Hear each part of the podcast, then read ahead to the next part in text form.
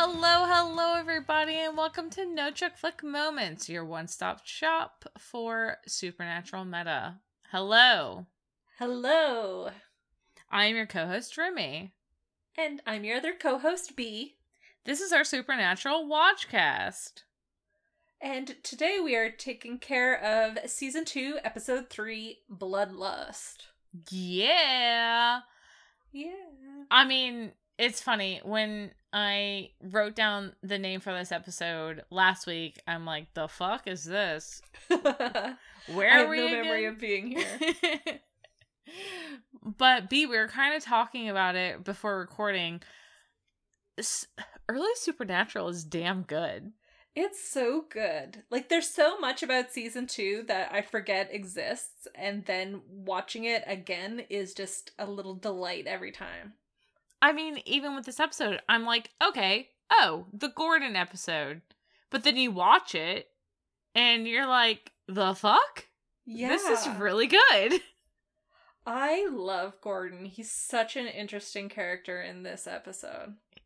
Stellar. Absolutely like stellar. Sterling K. Brown, he had rocket fuel strapped to his back. He was ready to just blast off, but we got to see him when he was like on takeoff. He was entering the atmosphere, and we're like, oh, we get to see this glimmering star as he passes through season 2. Gordon here is giving off like big cast vibes, where you just get the feeling that they have this role and they're like, oh, this angel that we're going to bring in for 3 episodes, and then that's whatever his role. Yeah, like A+ actor, we have to do something with them again. I know, and I don't know if they had always planned on bringing Gordon back, because he does come back for a couple of episodes throughout the season.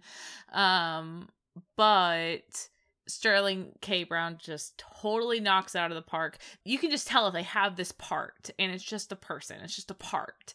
But then Sterling K. Brown comes in and forgive the unoriginality of my metaphors here, but like big Dean vibes, where you bring Jensen Ackles into a role, and okay, you're just the Han Solo, and then he's like, but he's got a really soft heart, right? And he's got all these layers, and he's got all these micro expressions and complexities, and Gordon is nothing like Dean Winchester. There's no soft heart here, but you just put the right person in the right role, and you're like, damn, it son. It comes to life. Damn. Yeah. Yes. Yeah. I mean, we'll talk about Gordon as he exists in this episode, and then we'll get to how his characterization develops as we move forward. But as an introductory character, like just looking at this episode alone, he's a really compelling, interesting character. And it's only as we get deeper in that we're like, oh, we shouldn't have trusted white people to write him. Oh, yeah. Again, well. Sterling K. Brown is doing fine. He did not need this show, but I'm like, this show, it could have been more thoughtful about what it was doing. Mm-hmm. But that's for future podcast episodes. Mm-hmm. Yep. Remy, tell us who's making the episode today.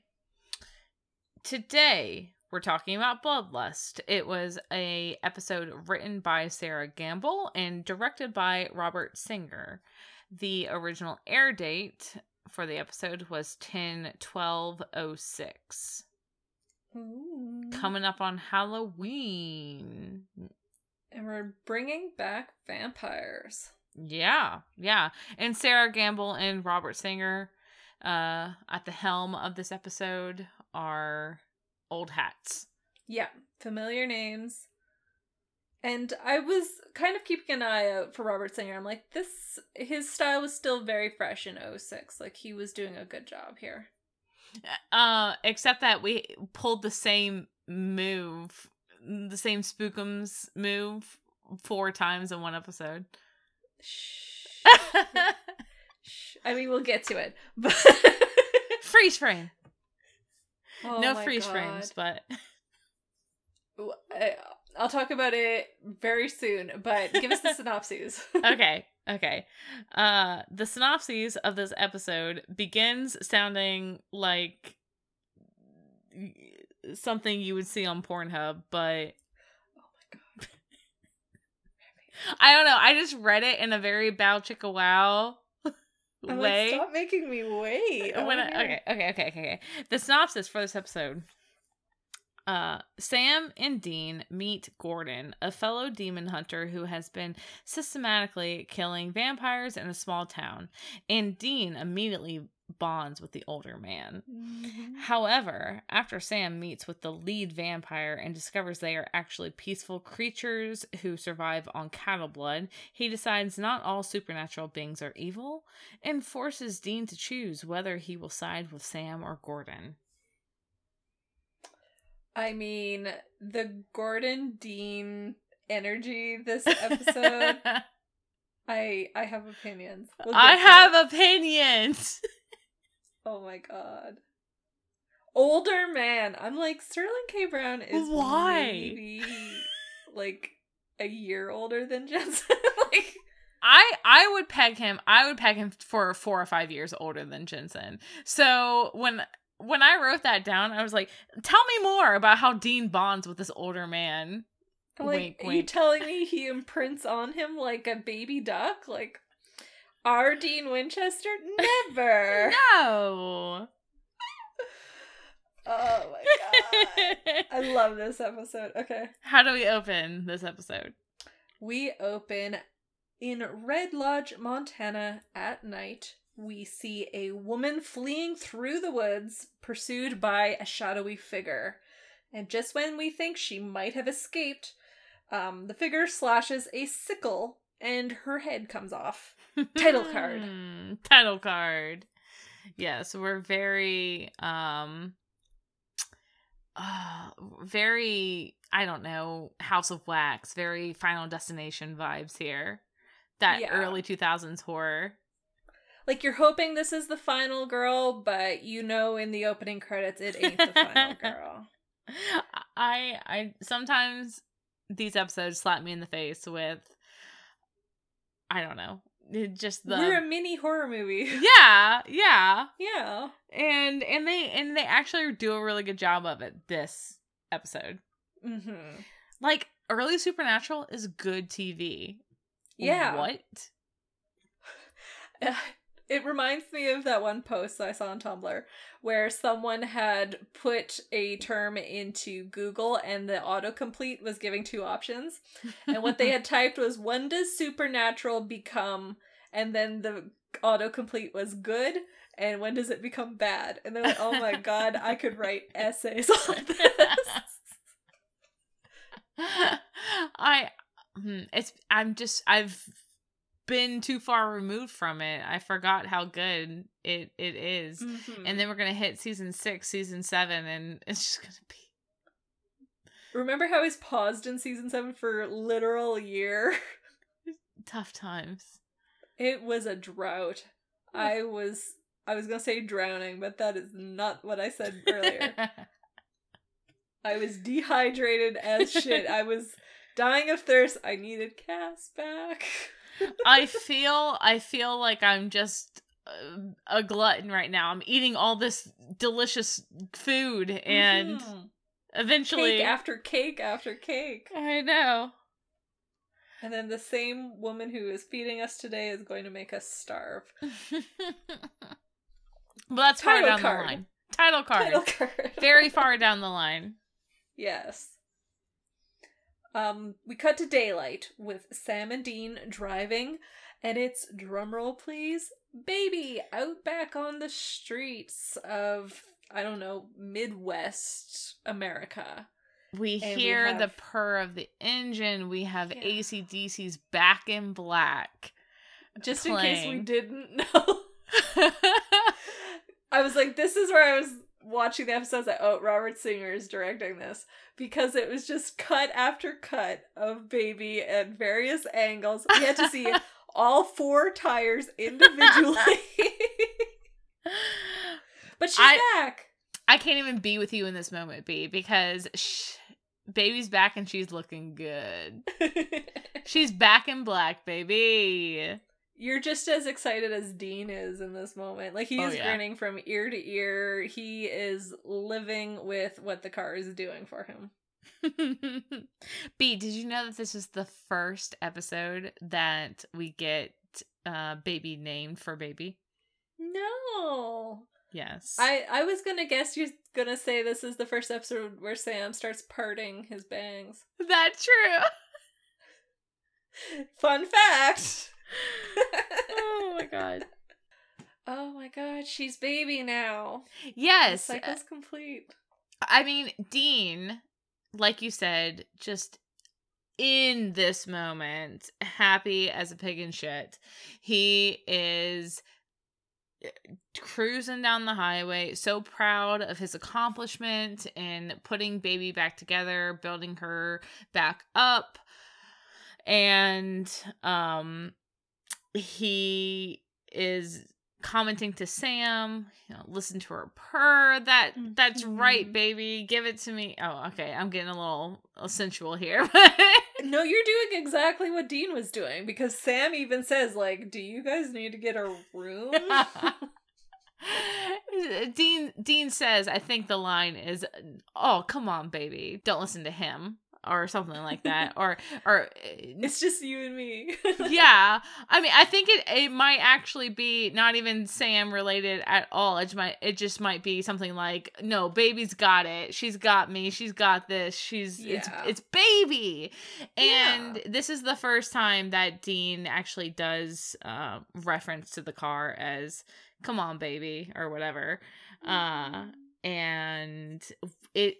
It actually made me laugh a little bit, because when I heard that, I was like, is this the first baby? And I was right. It really was. But two, we had been talking about this just a couple weeks ago. When did baby become baby? Yeah. And I was positing that it, you know, I felt that it might have been when Dean, you know, grasped her tight with both hands and it's like, this is family, this is baby, this is family. And it was at this start of season 2 when he really needed something to hold on to, and he's rebuilt her from the ground up, like, right. That again, you're going with the sexy metaphors here, that intimacy that he probably has not had with this car before now. You know, they did not total the car before 2006. So this is his first real opportunity of participating in every level of the reconstruction. So he's probably very intimate with the parts and very fond of what he's done, like a deep sense of accomplishment and connection to the car. And you feel that now. And when just in season 1 you didn't feel anywhere near that level of attachment that you knew was going to be coming in the later seasons. Exactly. And we always attribute it to, you know, it's season 1. You're not going to get there right off the bat. But we've arrived. Yeah, we've had enough time with the characters on screen and showed the significance of the car that we can see how that start of this beautiful braid, it's been knotted securely, and we're going to just continue building on it throughout the years. Yeah. Yeah.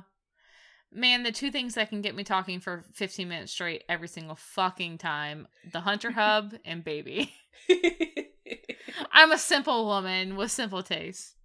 I mean, I was thinking of you when I saw this scene, because I was, again, my mind on that, what you brought up, the couple podcast episodes back of when did baby become baby? And here she is.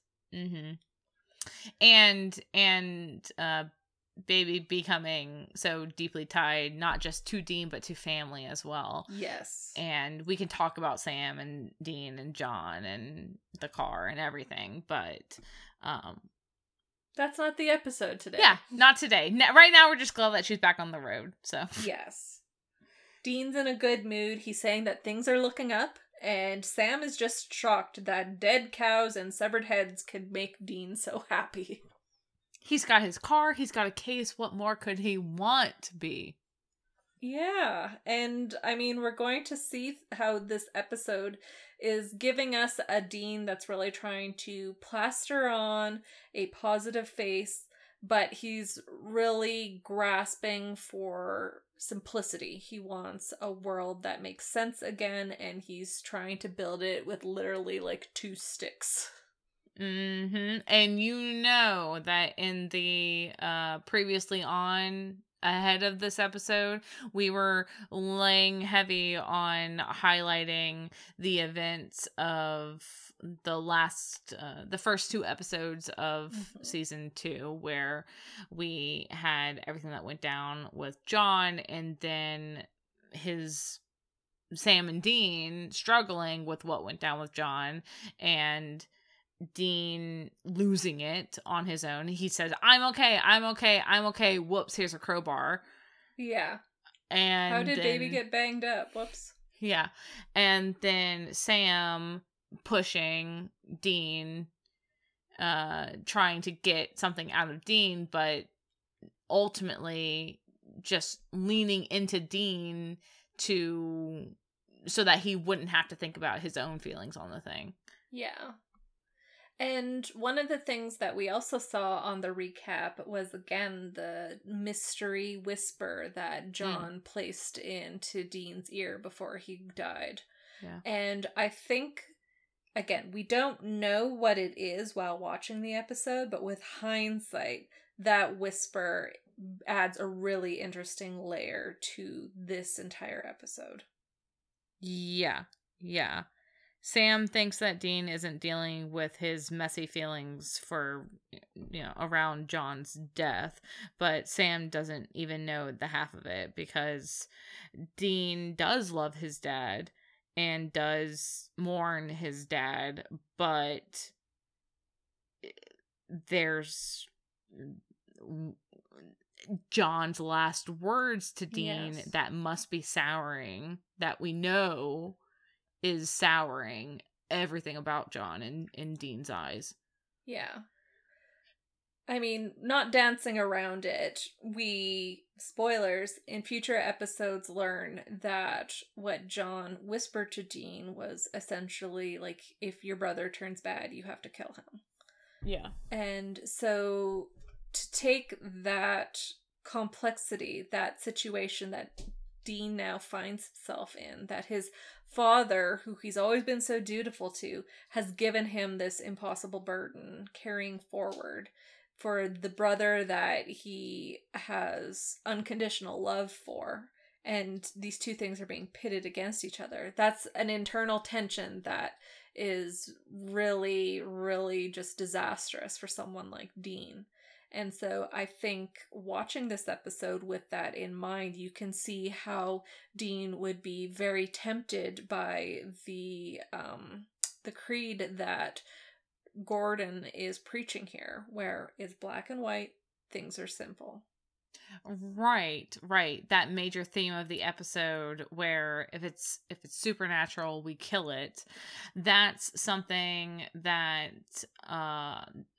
what John said about Sam is adding a layer onto this. And I don't think that is something that's explicitly alluded to in this episode. It's not something that we point at in this episode, but it's something that we can appreciate with hindsight, and we can appreciate only knowing, only having context for what John's words to Dean were.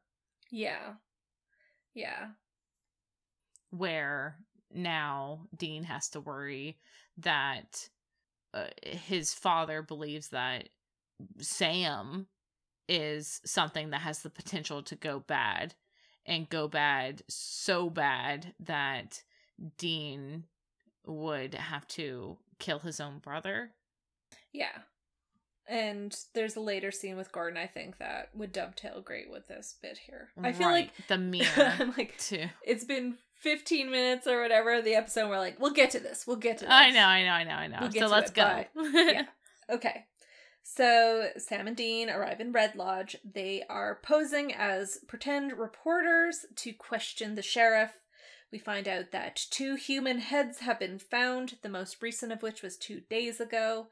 And when they try and ask him about the cow, I was like, the cow deaths, the cattle deaths that have been occurring, the sheriff almost laughs them off because they see a connection. They're like, this could be satanic rituals based off of their experience. But the sheriff is like, my ranching experience tells me you leave a dead cow out in the sun and what you see is what you get. Yeah. No such thing as cattle mutilation. 2 things about this scene. I love Sam and Dean in their little Clark Kent journalist suits. Mm-hmm. And I goddamn love the sheriff. He's great. It's so good, so dynamic, so funny. I mean, we get so many good, I want to say unscripted character moments in this episode, because I feel like this was just one of those episodes where the writing is elevated because you can tell that the actors are having just so much fun with it. Yeah. Every step of the way. They're able to bring their own flavors in, and seeing these character actors or seeing them, the sheriff steals the scene. You really feel, yeah, it's so good. No such thing as cattle mutilations. You know why? Because this is what happens when you leave a cow in the sun. The bloat gets to them, they split wide open, and then all their bodily fluids drains into the ground, because that's what gravity does. Yeah. He's like, I have to teach you city folks something, because you clearly know nothing sitting here in my office. Or, I don't know, maybe it's Satan. What paper did you work for again? And then, like, what is it? The World Weekly News, which beautiful. Dean stumbling over the name of the paper and then just being like, I'm new here. Again, just it feels like ad-lib, but, you know, it doesn't matter how much is ad-libbed, how much is written in, but you can tell that the actors are taking it and running with it. Yeah. It's really good. Yeah. And this next scene, too, you get that energy as well. They head over to the county hospital, and Dean takes a swing and a miss at the morgue attendant's name, but otherwise they manage to get themselves ushered into the body room without anyone supervising them. Mm-hmm. Mm-hmm. They're still guessing that it is Satanists, so they're checking if there's any marks on the victim's body. And when they roll open the body drawer, they start bickering over who ought to open the bin with the head inside of it. Dean says something like, remember that Satanist case in Florida when they carved the pentagrams on the heads? Mm-hmm. Yeah, some fucked up shit happens in Florida. Why is it always Florida? And then with the bodies, they do everything but rock, paper, scissors over the Tupperware that's holding the victim's severed head. Yeah. Like, you could see that both of them have a little layer of, oh, I don't want to be the one that has to look at it. And then, what do you mean you're too scared to look at it? Like, they both have it at the same time. Both of those feelings. Mm-hmm.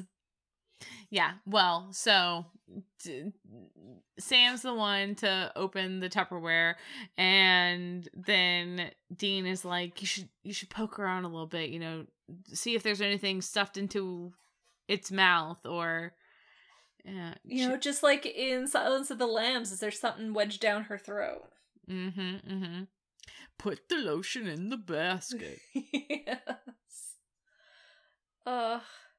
I'm so happy that Silence of the Lambs is within his repertoire.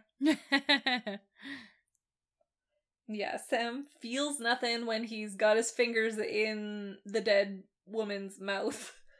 But Dean spies something beneath her upper lip, and when they poke around at it, they realize that there are retractable fangs, and the victim was a vampire. Well, this changes things. Yeah. It's not often we see the monster's body in the morgue, so... Which, no. I mean... How do you even explain that in an autopsy? Are they looking? Oh, I don't know. I mean, if it's like, okay, the head's chopped off, I feel like that's the cause of death. Like, I think we got it figured out. But I also don't know, like, who would the family, like, they wouldn't have family because, as we find out this episode, this was a group of vampires that moved into the area about 6 months ago. And who would call and be like, I need a deeper inspection about how she died? Yeah. But there is curious questions of, like, you think some of this anatomy would show up at some point. I think that it actually does, because as I said, what do you even say in an autopsy? There was a line that just surfaced, rose up from the waters of my hindbrain that severe dental deformities or something like that. Oh, yeah. And that's in, like, season 14 with the Michael monsters.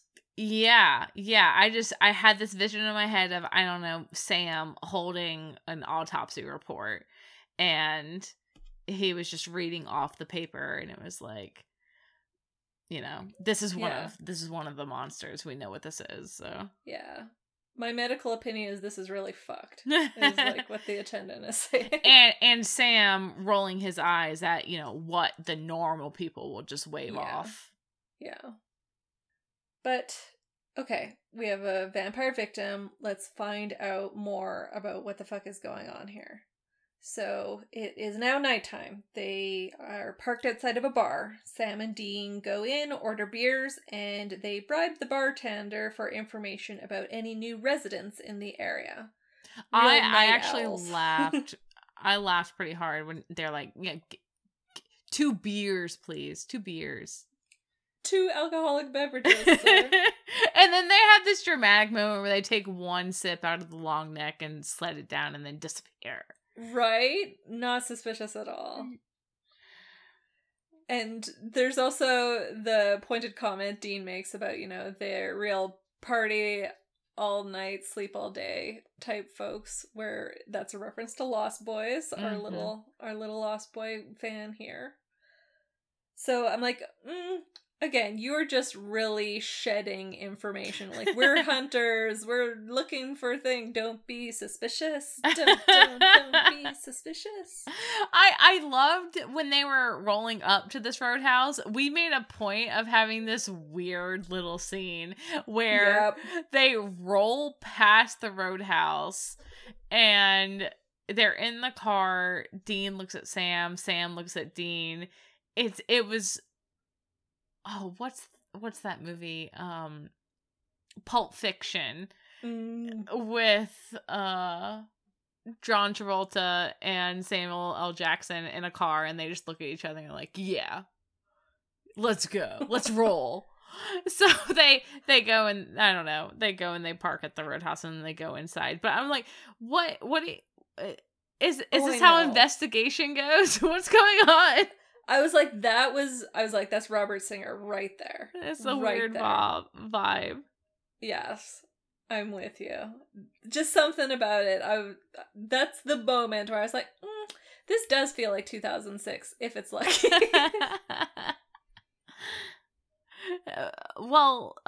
So they're talking to the bartender. Like you said, they bribe the bartender, ask if there's any suspicious characters coming around lately. Mm-hmm.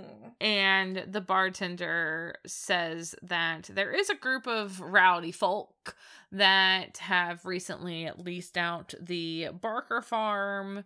The bartenders had to kick him out a few times, and that's when Sam and Dean share another significant look, take a single sip of beer, and then walk out shoulder to shoulder. Yeah, they're like, that's good enough for us. Yeah, without a word.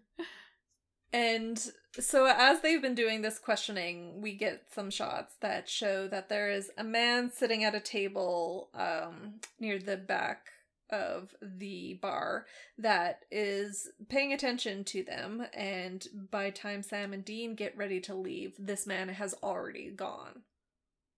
Yep. And so we cut outside. We see this man following Sam and Dean down the alleyway, and then he ends up getting ambushed by Sam and Dean. They come around, sneak from behind like a cat chasing a second cat around a coffee table. And then they demand to see the man open his mouth to show off his teeth. Yeah. And like the weirdest fucking situation if this was just a civilian.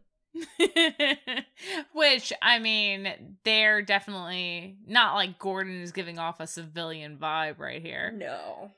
No. If someone's following Sam and Dean, they're like, okay, we have to, there's something about this person that means that they're not in the normal life. Yeah, yeah. And this is the second time that we pull the cats chasing each other around the coffee table, peekaboo. Once in the opening scene, once right here, like, oh, where'd they go? Oh, I guess they're gone.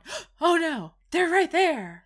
Oh my god, you're right. I wasn't even thinking about that.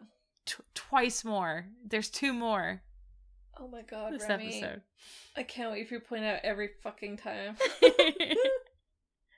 And let's not skip over the fact that the bartender in this roadhouse is Benny Ty Olsen. Thank you. He's going to be two separate vampires in two separate seasons. I love it. I knew that he was in an earlier episode of Supernatural. I knew as soon as they walked into the bar, I was like, oh, look, it's Benny. Yeah, the bartender. Like, just the one bit character, the bartender in that one episode. And then when he's the vampire later, I totally didn't know that. And I was like, he's a vampire in both episodes. They got you again. I love it. They got me again. Because every time that I've seen, you know, the screen cap that's little Benny in another episode, it is just him at the bar, you know? Eli. Yeah. Yeah. Just that one random bartender that one time. But then he's a vampire. What? And he comes back to threaten Sam. Yeah. Yep. I can't believe that they didn't, if they were going to bring back a dude and be like, you're Benny and you're a vampire, but you were also Eli and a vampire. Why did Ty Olsen not be like, hi, you may not remember me, but I actually have already played this part before. Are you sure you don't want to reuse that fact? Remy, I'll tell you why. Because he just wanted his checks signed. He's like, I do not fucking care. I do not care. But still, I mean, they made this new character, Benny in Purgatory. He could have been Eli the vampire. That. Yeah, but they would have to explain why all of a sudden he gained a Cajun accent while he was in Purgatory. And they're like, oh, fine. Now he's from Louisiana, and he's a vampire, and yeah, they were just like, it's too much a hassle to, like, give him this backstory. Fine. Well, it's not like they had the whole backstory for him when they first introduced the character. I mean, you never know. They could have genuinely been like, what kind of monster should Dean befriend while he's in Purgatory to get him out? Why couldn't he have befriended one of the cattle drinking vampires that Dean spared that one time? Seems like a perfect friend opportunity. Because we, A, don't remember, and B, we wouldn't be able to say he's a vampire. They, I swear to God, they were like, that's what we want to do. We're going to work towards that. Anything we do with Benny after that's gravy. Oh, God, don't make me, laugh. Okay. I mean, I'm with you, but... On the flip side of that, Remy, okay, do we want another Jenny situation where it's like, we're bringing you back 15 years later, and we're like, who? So if they had tried to bring Ty Olsen back as Eli, it would genuinely be like, who? Why him? Like, there would just be questions around that. Then we could have been like, Benny did it first. Benny did it better. Fuck you, Jenny. Benny versus Jenny. Fight. Okay, so Gordon, yes. Sam, and Dean outside the bar in the back alley. Dean and Sam pinned Gordon. They're demanding that he show his pearly whites. And yeah. Gordon is like, whoa, calm down. Calm down, dude. I'm not a vampire. I'm totally giving Gordon the wrong vibe here, but you get me. You get me. He's... Again, Sterling K. Brown, the energy that he brings, he just feels like this rocky shore that the ocean crashes up against and is just completely unperturbed by that. Yes. Like, you could have a monsoon, a tidal wave wash up against him, and he'd be like, anyways, I'm still standing here. Yes. Like, the energy he has is just unflappable. He's this cool, stoic... little stone, and good luck moving him. I totally agree with that, but then he even brings another layer to it where there are these moments, these little moments that you don't even notice unless you're looking for them, where he is the rock in the storm, totally unflappable, but then he's also the storm. There, yeah, just a tick. And is that a rock, or is that some like eldritch horror creature that's coming up from the ground that strikes fear into your heart? Because he goes once every 1,000 years, we piss it off enough that it rises. He goes still, and he goes dangerous, and it's just this little tick, oof, this little half a second moment that's like, you wouldn't think he could go more still, and yet somehow he does. Like. Yeah.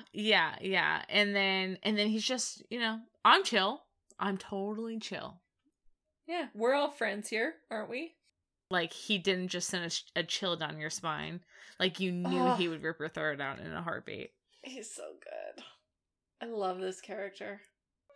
It's really good. It's been a very long time since I've seen Gordon, and I appreciate him. Yeah. Yeah, he's really an interesting element to add to the show. Because, again, we're introducing more hunters this season. And we got Jo and Ellen and Ash last episode. And I'm like, here's our friendly white folk that run a bar that, you know, they're clearly going to be our allies. And then here in the next episode, we get another hunter that, you know, seems to be competent, seems on top of everything, knows John's reputation, knows their reputation. And then we're being told that this character is not who he seems. And it's just, we haven't had hunters be the villain yet. Mm-hmm. And so they're doing something new with this character here. Well... I mean, speaking of hunters, Gordon is a great character to bring into the canon, but he's also bringing in a lot of, how should I say?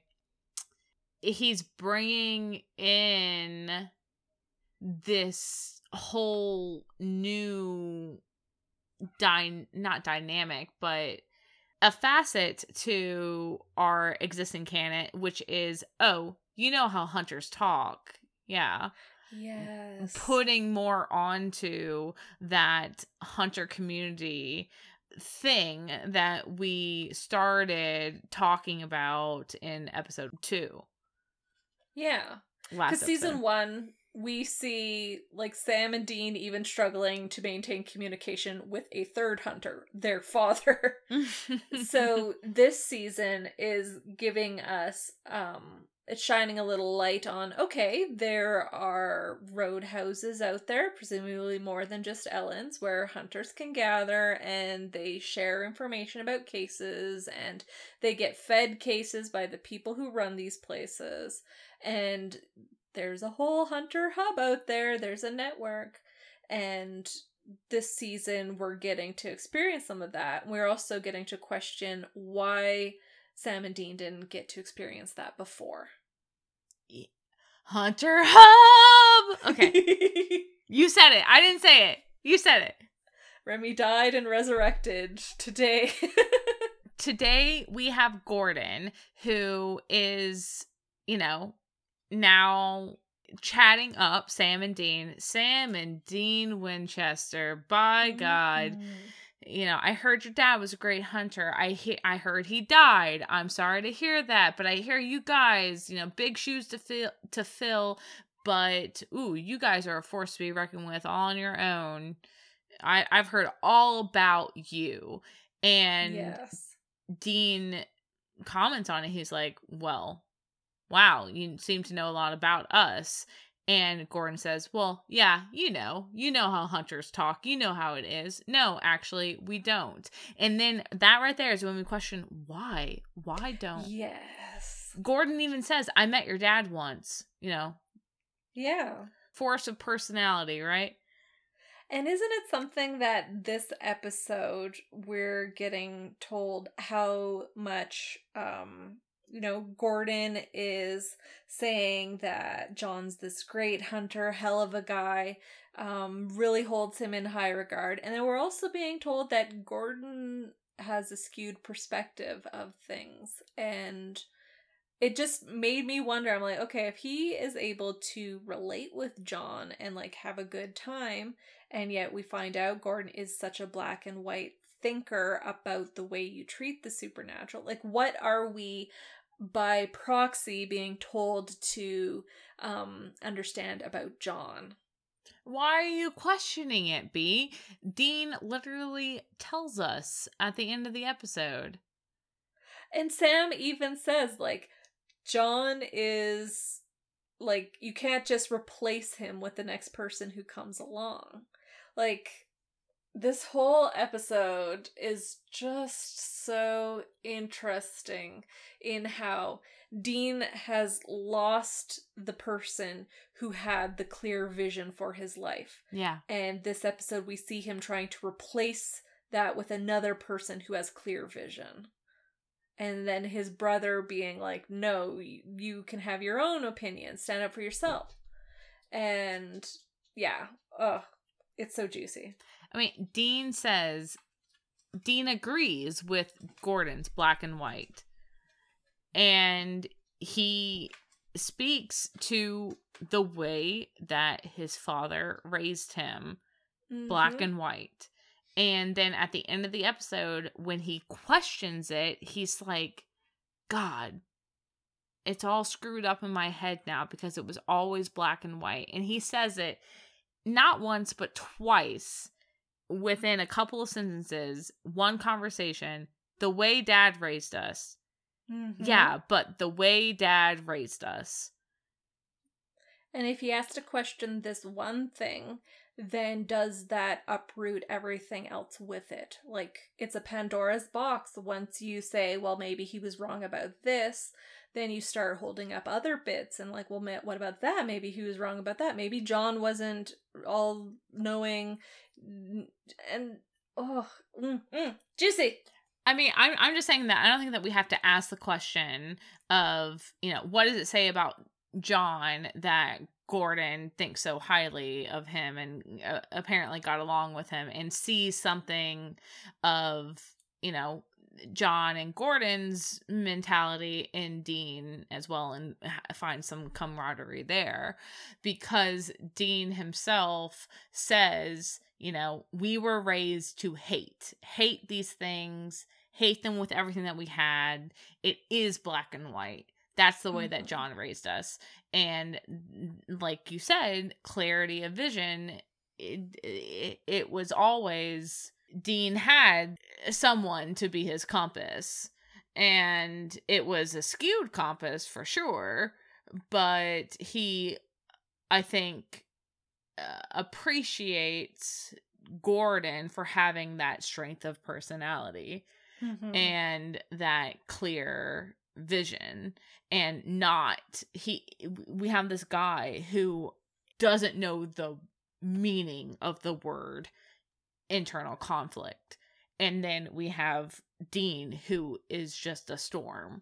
He's nothing but internal contradictions and conflicts, right? And I think that's where he finds such comfort in, okay, tell me which one of these comes out on top. Right. I don't like this struggle inside me. Right. So yeah, it's interesting, but it's a good thing. It's a good episode. And that's one 10-minute sidebar, but we haven't even talked about what we're talking about here in the moment, which is that Gordon is offering this insight into what a hunter community is, and that it exists in the world, and that we have this whole underbelly of a hunter society that apparently John was heavily involved in, but Dean and Sam were isolated from and know literally nothing about. And I could talk for another 10 minutes on why that is. and I mean, it is obvious that John made the decision to keep his sons separate from this hunter community, I would say at their own detriment. But here Gordon is talking like, you know, they have their own notoriety. They're part of this tight knit community, and you can tell that it is a tight knit community, but they're not. Yeah. They weren't allowed to be. They're witnessed objects rather than participants or subjects that are involved in the Hunter Hub. This coming right off the back of Ash and Jo and Ellen and establishing the Roadhouse. I have high hopes for I would have if I didn't know that unfortunately it doesn't really pan out, you know? It seems like they're setting up for something, but they don't execute, they don't carry it through. We're leaving some breadcrumbs of, you know, what is John's legacy to the boys that we're going to pick at throughout the season. And this is the second episode in a row that we seem to be setting up for some sort of community, and we don't really follow through with it because it's gotta be just Sam and Dean against the world. But oh, I know. Yeah.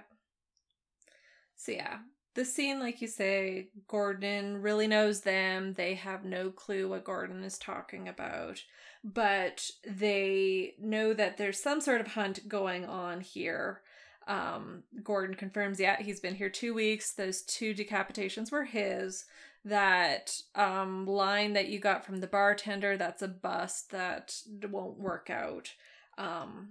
So when Sam and Dean say, well, we can help you look for where the vampires are kept, Gordon politely declines their presence, saying that he's been on their trail for a year and he'll clear out the nest on his own.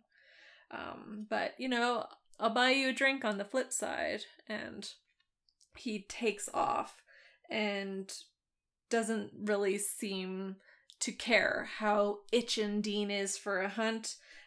He's going to take care of it on his own.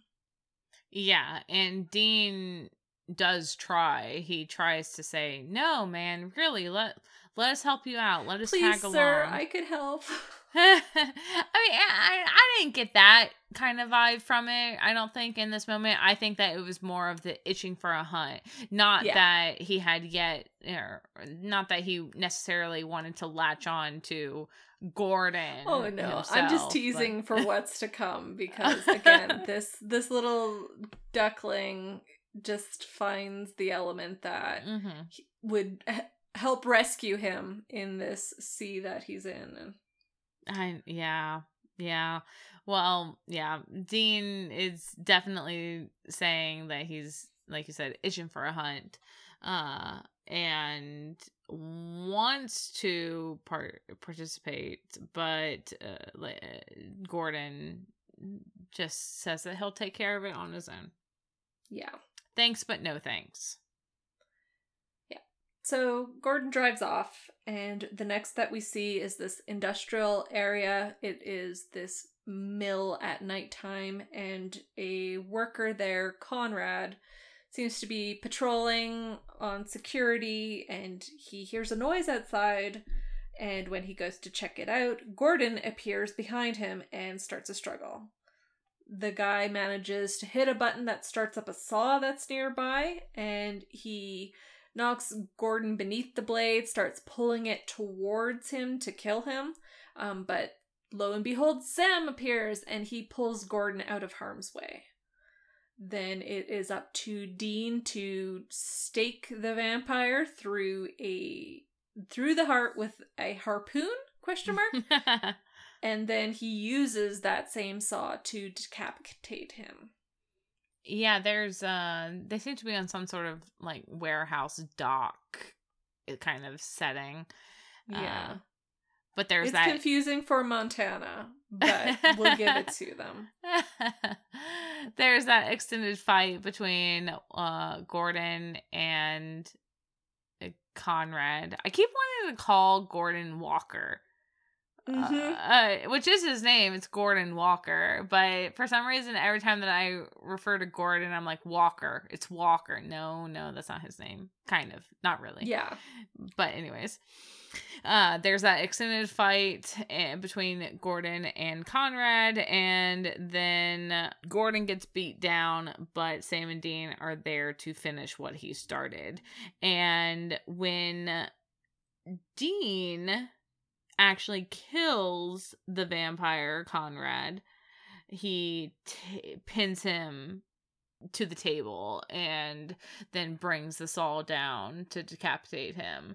There is this moment between Dean and Sam where they just seem to, there's this unease that seems to happen, or there's this feeling of unease around this moment of brutality. That's a great word for it, because when the saw comes down, we do see Dean gets a spray of blood across his face, and when he looks at Sam, he has this blood dotting it, and he doesn't look disturbed by it. He doesn't seem at all bothered, but I think that's the fact of why Sam looks bothered. Did you feel like the conflict of this episode where Sam is really off put by the reality of their job as hunters? Do you feel like this conflict did it feel organic, or did it feel contrived? Because I thought that it felt a bit contrived. I would agree with you. And I'll say to that, there's a deleted scene that helps out. Oh, really?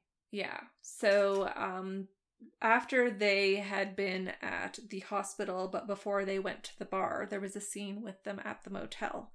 And Sam is saying, things are weird here because that's a vampire, sure, but when I look at the missing person statistics, they're all in line with the surrounding area, and he lists off all of this information. He's like, I'm looking this up, and it doesn't seem like this is a regular case. And Dean is saying, come on, Sam, you gotta lighten up. You know, it's easy. We got vampires here. We're just gonna take care of it. And he's the one that's really like, just give me this. Like, we have a straightforward case. Just go find some vampires and kill it. And Sam is complicating it by saying, look at all of the supporting information. It does not support a case. And so that scene, I think, is, it would have been useful to have in advance of this one, because Sam was saying, you know, maybe there are vampires here, but there's not human murders happening here. And so for them to just show up, help Gordon out, and then ruthlessly kill this vampire, I think that that's where it's not sitting right for him, is he wasn't on board with just hunting the vampires out yet, because he didn't feel like the facts were lining up.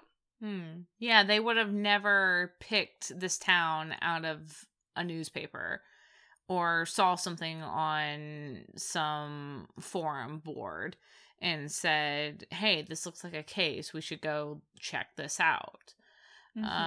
It was only once the decapitation started happening that it came onto their radar. Like you said, those human deaths, and turns out those were that was Gordon killing the vampires.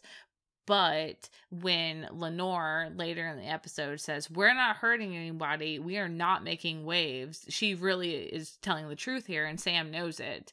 There are no waves. It doesn't seem like there's a case here. So that is very important context, because if you're going into this, like, you know, I have a hunt, I am hunting something, there's always, you always go into it knowing that there's a bad guy to kill. Well, not just, you know, there's a bad guy to kill, because that's what Dean is saying, right? There's a bad guy, we kill it. And it's a vampire, so it's a bad guy.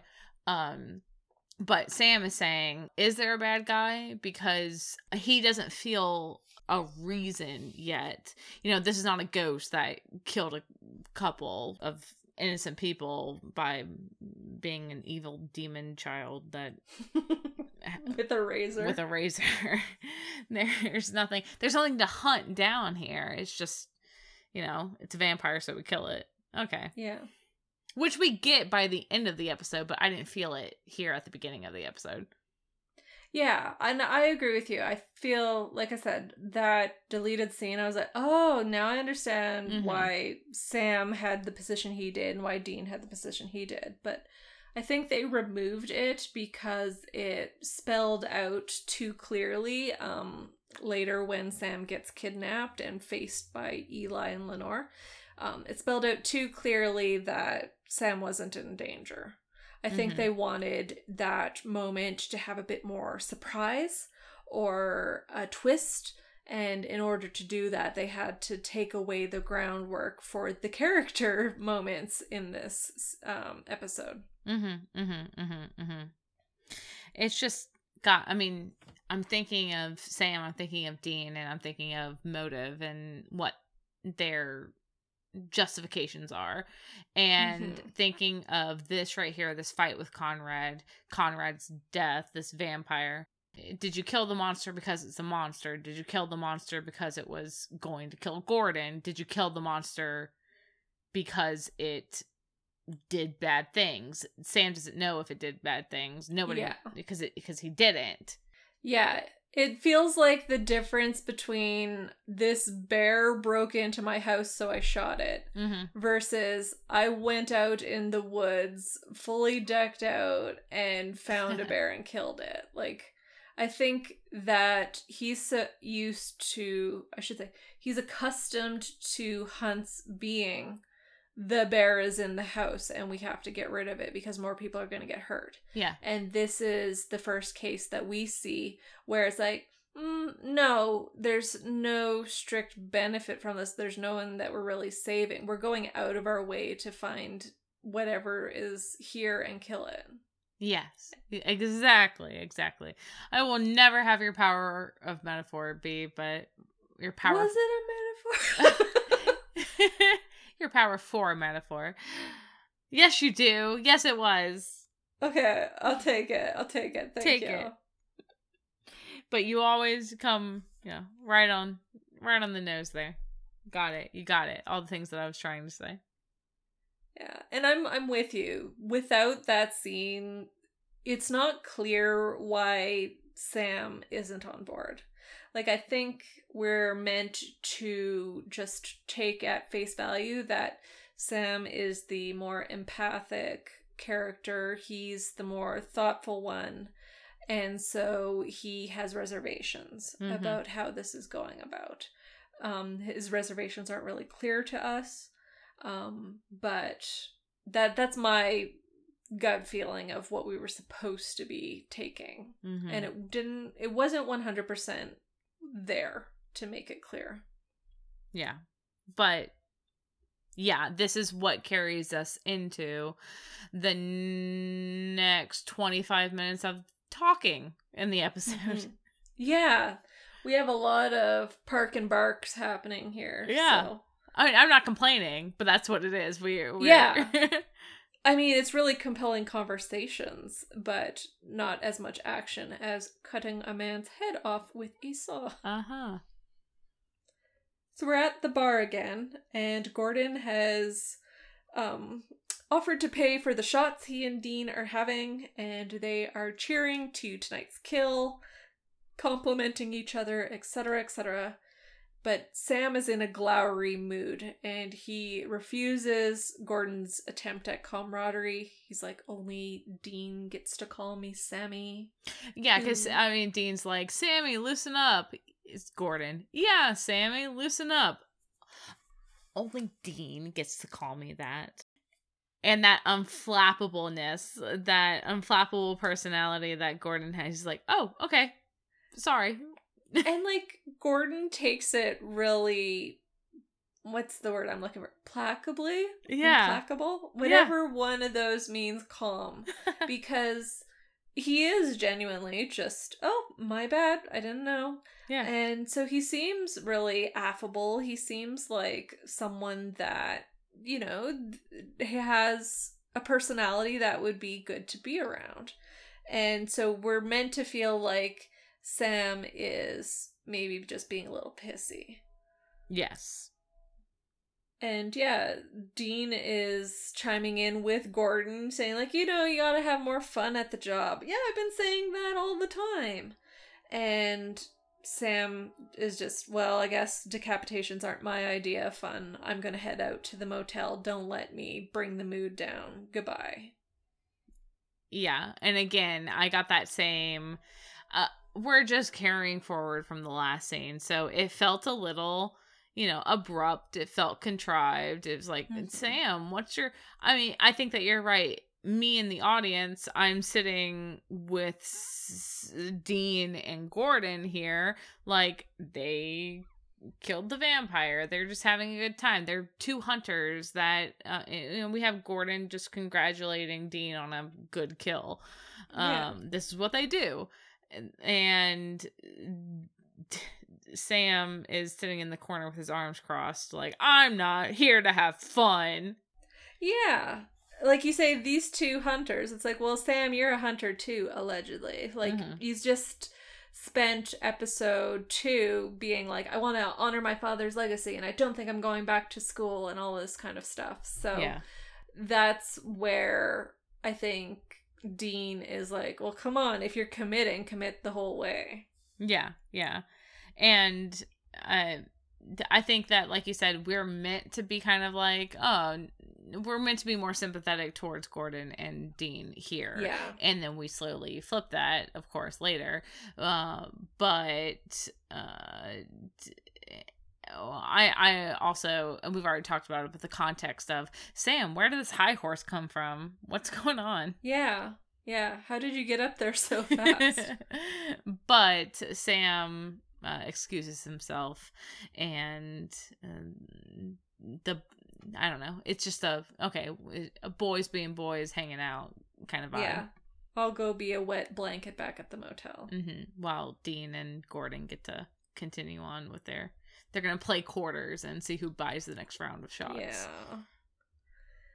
And it ends up with Dean and Gordon trading war stories. And Dean tells this heartbreaking moment when he was 16. And he's saying that On a Hunt was the first time that he realized that he was dealing with worries that no other kid his age would ever dream of being afraid of. You know, these kids are worried about pimples and prom dates, and I'm seeing things that they'll never even know. Yeah, I'm shooting silver-tipped arrows through a man-shaped man's heart. And watching the body burn, standing next to my dad in the middle of the woods, watching the body burn. Like, I'm out here killing monsters. Oh my God. Like, you saying that, okay, man-shaped monster. Yeah. And again, it's not... I don't think it's an intentional thing Supernatural did, because they're like, we have a budget, our monsters look like people. They have pokey teeth, they have shiny eyes, they have claws, the end. But... the fact is, in the Supernatural verse, monsters look suspiciously like humans. And so I'm wondering how much of little Dean just felt like you were killing people and had his dad hammer into him this black and white thinking that has become the theme of the episode. That in order for him to be okay with killing people, he had to be taught that they weren't people. Right, and that's why Dean has to pause and say to Sam, why'd you have to go and turn everything upside down? Yes. Now I have to think about... I wish you never took this case. Yeah, now I have to think about what this means.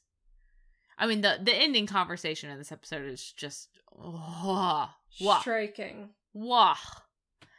Striking in the way that two fists to the nose is striking. But, yeah, here we have Dean talking to Gordon and saying, 16 years old, I was killing monsters. And in this moment, I realized that I am not, will not, and cannot be a normal 16-year-old kid. He's completely isolated. So, in that moment, and he trails off, but Gordon says, embraced the life. And I have to wonder, is that really what Dean was going to say? Yeah. Yeah. Or is this another, I'll let people fill in the blanks for me? Like, I'll let people give the shape of me. Yeah. I feel like it was a little bit more... He was throwing it out. He was throwing out this line. He was fishing for, you know, I was feeling something in this moment. And I knew that, like I said, I was never going to be like any other kid. Yeah. And I grew up in this, and this was the moment when, you know, all of the realization of what my life was going to be was coming on to me. Yeah. In this one moment. I think that it was a moment when Dean was thinking, yes, this is going to be my life for forever. This is who I am. But the choice of Gordon's word, he says, embrace the life. Like, that has this connotation of welcoming it into your arms. And exactly. Dean is more maybe resigned to the life or something like that, that he realized that this was, this conversation you mentioned, like a black pit. This is a dark pit that it's too big for him to even consider digging himself out of. The tone of Dean's voice when he's talking about the moment when he realized that this was going to be his life forever, Dean's tone doesn't necessarily suggest what Gordon is implying, but Dean does latch on to. Again, he's just casting out the line. He's going to reel in what he's going to go with whatever Gordon says here. But I can't help but think that Dean, in that moment when he was the 16-year-old watching a body burn, he wasn't embracing the life. That's not the tone of it was a bleak moment for him. Yeah. You know, if the question is, you know, how did you get into it or whatever the question was that they got on this topic of conversation, I don't think that Gordon's whole, like, this is what we were born to do, this is who I am, I have fully embraced my role as a hunter, and I enjoy the job, I love going to work, is what Gordon's saying. I think that if Gordon had gone a different way, like, yeah, man, it's tough, I know, then Dean would have latched onto that just as hard as he latched onto what Gordon actually does say, which is, you know, embrace it, love it. Can I complicate that analysis there, Remy? Sure. Because what Gordon says later in this moment is that it is not a crime to need your job. Mm-hmm. He doesn't say it's not a crime to love your job or enjoy your job. He says need it.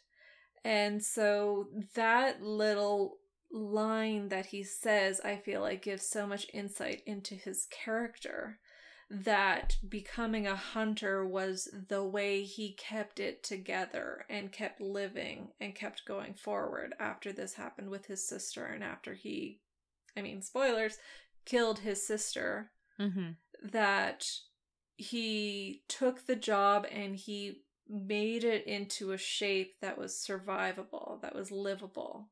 And it was this black and white thinking, this good versus evil, that was necessary to keep him moving forward and keep him intact. And so I think what he's saying to Dean here, you know, he is saying, like, embrace the life, but it is, again, that element not even Gordon is really giving a positive optimism, anything. He's more saying as, you know, if this is the only thread and needle out there available for you, I'm giving you permission to use it to stitch yourself back together again. True. He even says something similar when Dean's talking about his dad and loss and pain, and Gordon comes back and says, good, no, have that pain, use that pain, use that pain to fuel your anger, fuel your hunger. And even that sentiment is, like you said, not a positive thing. You're right. You know, I said that Gordon was angling more towards the I love my job kind of vibe, embrace the life. And there's a little bit of that, but I think it's more, I'm thinking of something that Gordon says later in the episode, which is, you're a killer just like me.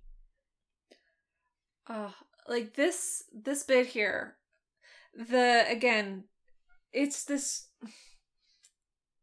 It's this smoky drink. It's this rich flavor of what Gordon is bringing. And again, kudos to Sterling K. Brown, because saying embrace the life, but then also saying it's not a crime to need your job. He's giving this spirit of it's like the spirit of depression almost. Like it's the seductivity of giving into the easier route because it is too hard to go to the complex route.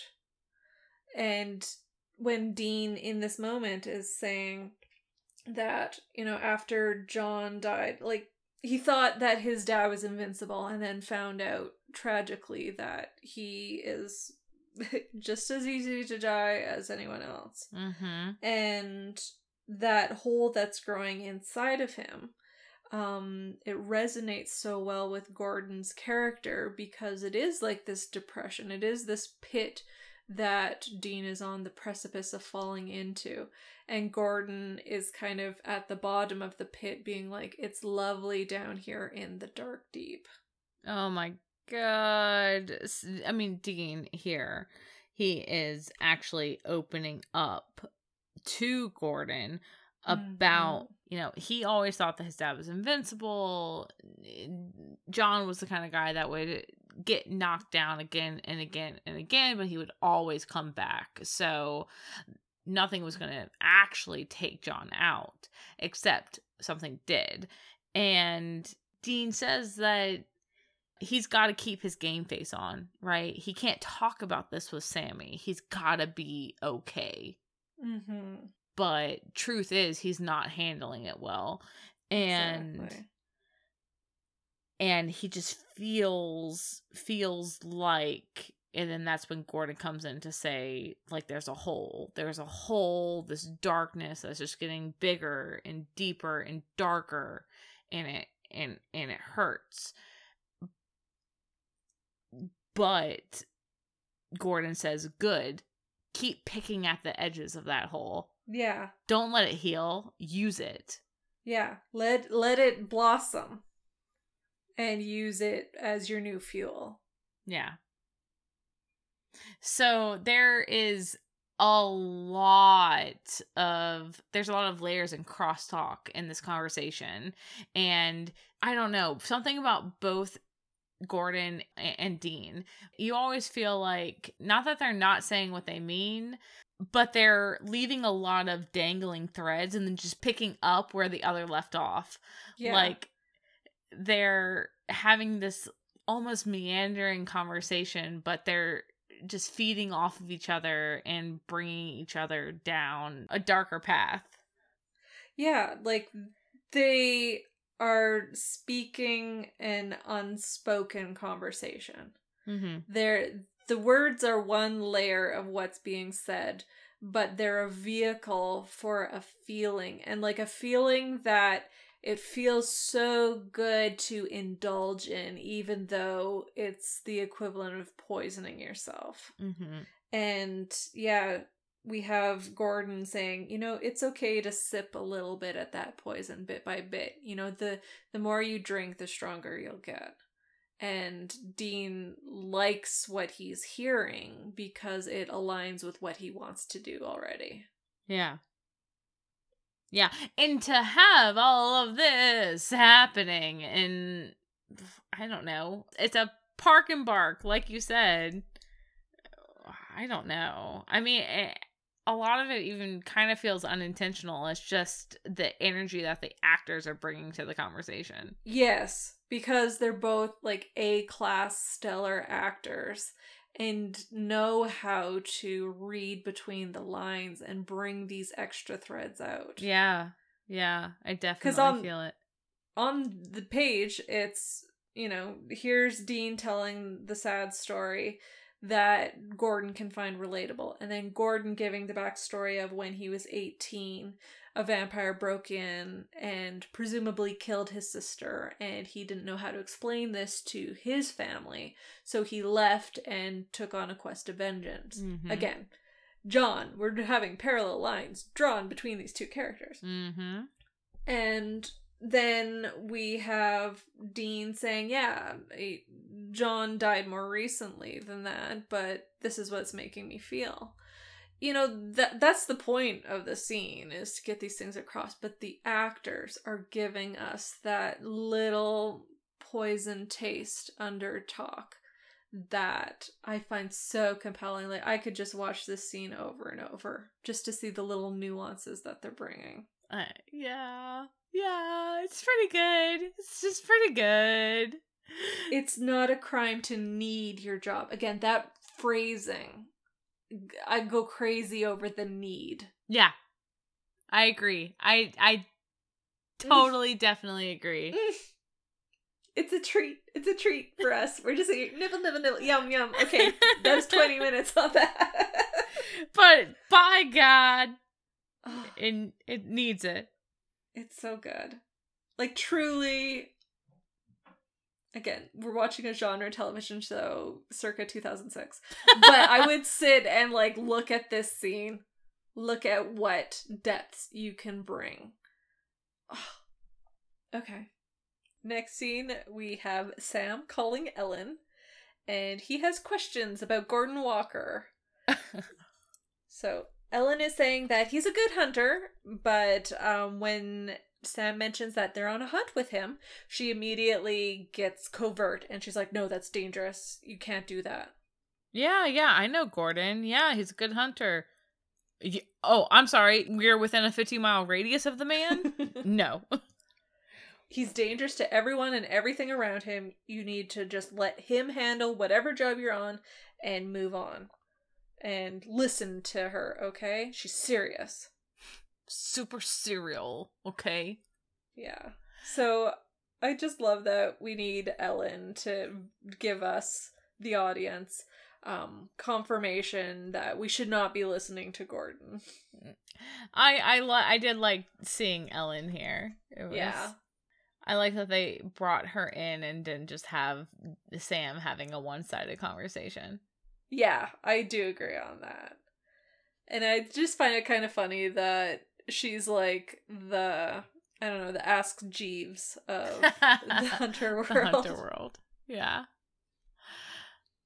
Because Sam called Ellen last episode, too, to ask about, hey, so we have this clown that... Mm-hmm. is a ghost but not actually a ghost, and he I'm just sitting here, I'm like, did Sam get a new laptop yet? Did we see him using one yet? No. So maybe that's why he's just like, hey Siri, but it's it's talking to Ellen instead. Yeah We go back to Gordon and Dean, and we get that brief thesis statement being stated clearly between them, where Gordon is telling Dean that he loves this life because it is starkly good versus evil. There is no nuance to the fight. They just kill the bad things.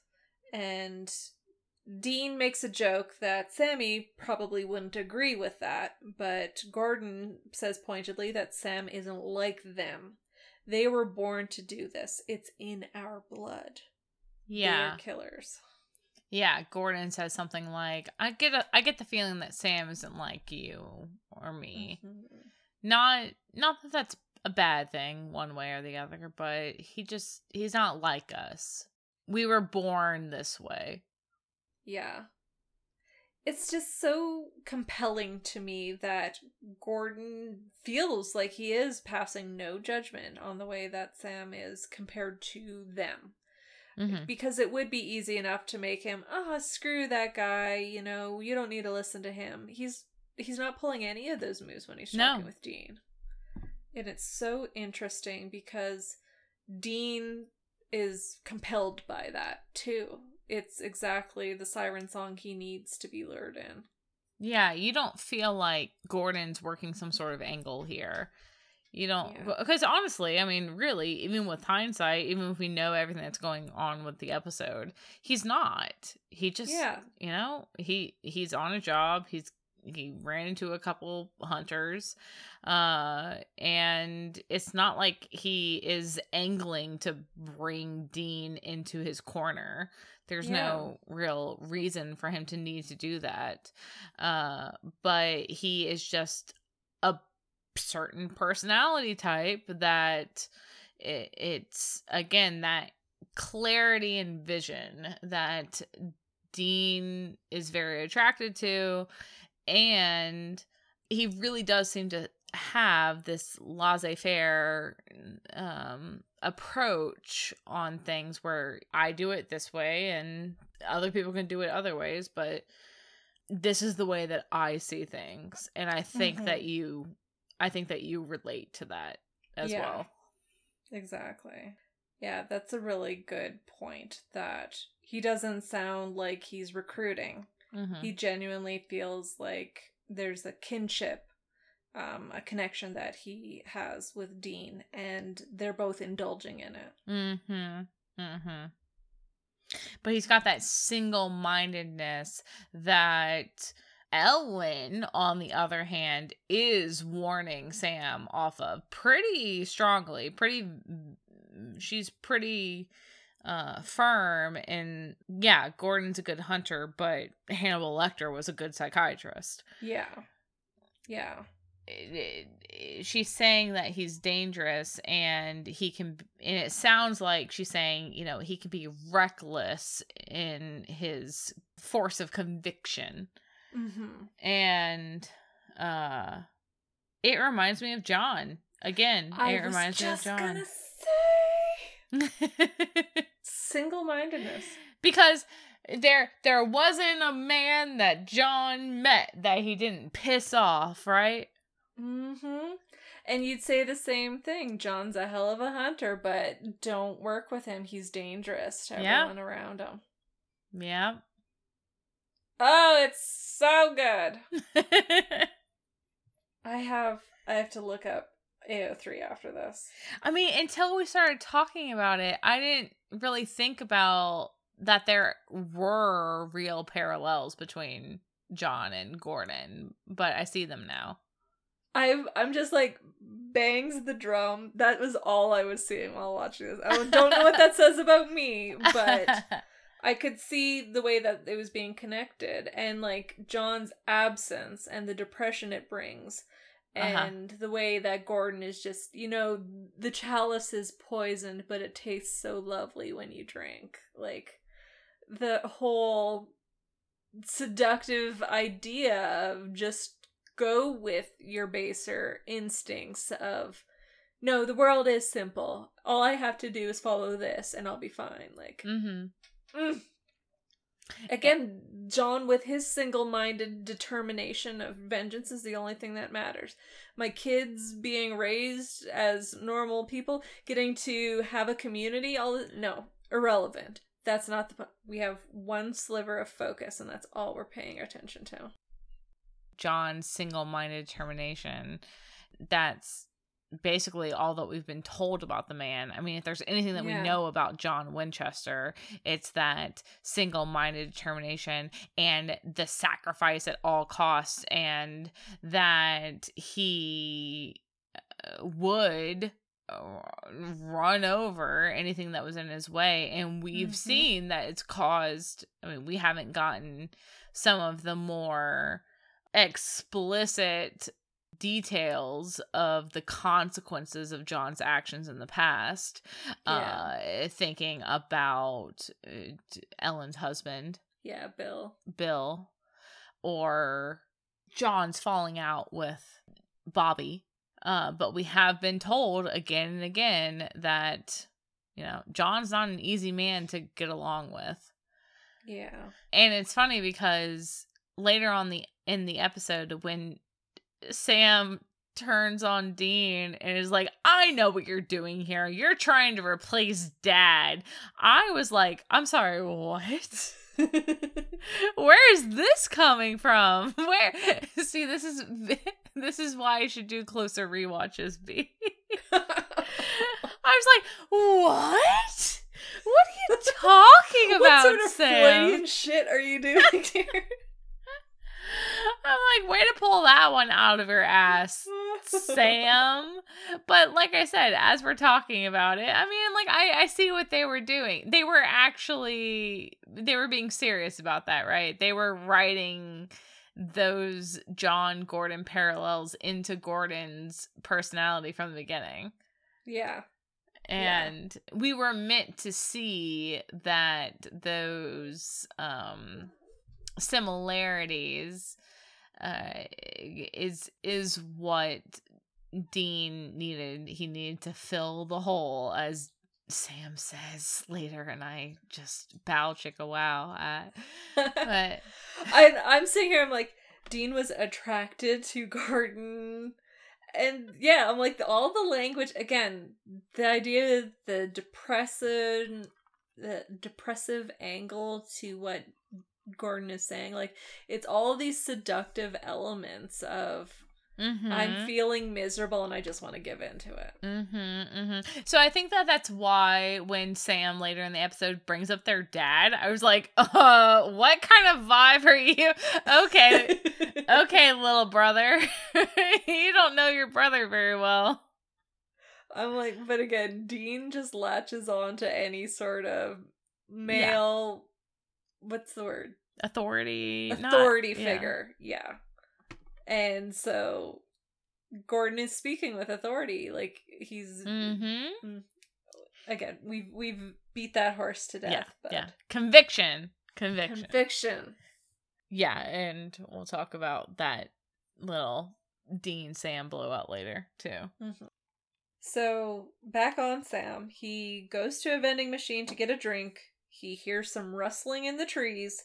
He's on alert when he goes back to his motel room, but the one thing he does not expect is to be ambushed inside the motel room and clocked over the head with a landline phone. And so, are you saying that he is stalked, and just at the moment when he thinks he's safe, he gets jumped? I swear, Remy, now I'm seeing it everywhere too. I'm so glad that you brought it up. Sneak attack. You'll never expect it. Literally every action scene this episode was sneak attack. Oh, so, my God. So we had it with, I'm sorry, I said 4. We have it 5 times. The intro scene, mm-hmm. Conrad, Sam and Dean and Gordon at the bar. Mm-hmm. Sam and the vampires here. And then Lenore and Gordon later in the episode. Oh my God, you're not kidding. It's like we have to schedule one every 5 minutes or we'll die. I clocked it. I thought it was funny. I was not paying attention to that. I was picking up all of these weirdo vibes that I cannot stop talking about. So, Sam gets knocked one good and cut to black. Yeah. He gets driven somewhere. There is a gag in his mouth. And a bag gets pulled off of his head, and we see the bartender, Eli/Benny, and we discover he's a vampire. And he closes in on Sam with his fangs out, and we come back from commercial break to find Lenore telling him to wait. Step back, Eli. I will never get over the fact that I had no clue that Eli the vampire... I'm sorry. Eli the bartender was also Eli the vampire, who's also Benny the vampire. Mm-hmm. The layers. I had no clue. And you get to be surprised Pikachu face each time you watch it. So, Lenore. Yeah. Now she's giving her park and bark, where eventually we get... I shouldn't say eventually... The gist that we get from her conversation is she wears through Sam's suspicion that she's lying, but essentially we find out that the vampires in this area do not feed on humans. They drink cattle blood, which is disgusting, but they do it because they want to blend in and keep the hunters off their backs. And we find out vampires seem to be endangered, and it's not like 100% consensus amongst the vampire group, but Lenore is the leader, and her other nest mates listen to her, and they are trying to convince Sam to convince the other hunters to just let them move on from this location. They're not killing anyone. You don't need to kill them either. Yeah, and like you said, Sam is very skeptical of this. He's kind of putting out this, no, you're the monster. Why would I ever believe you? Mm-hmm. Oh, how do I know this is even the truth? You're vampires. Killing is what you do. But yeah. Lenore, disputes him at every pass and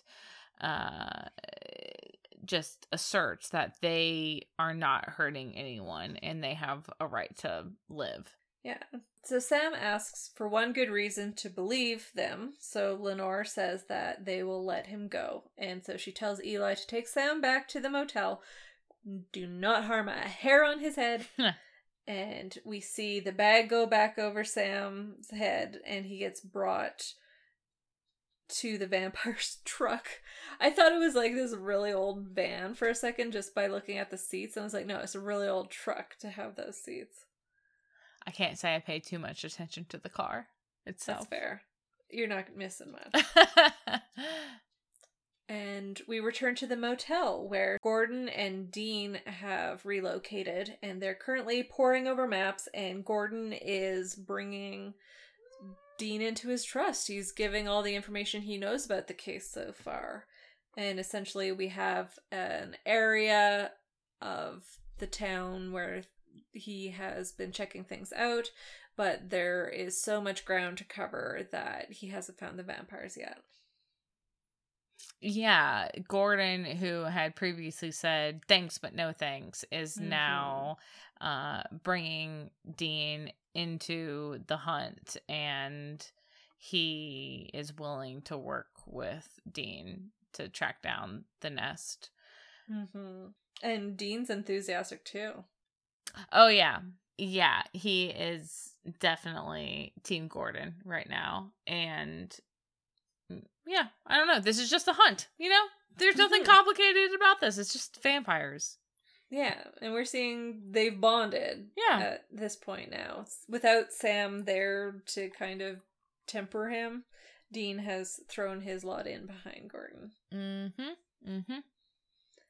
And it's about this time Dean is checking his watch and he's wondering where is Sam, and Gordon's like, maybe he's out for a walk. He seems to be the walking type. I don't know why I liked that little line. It was just so accurate.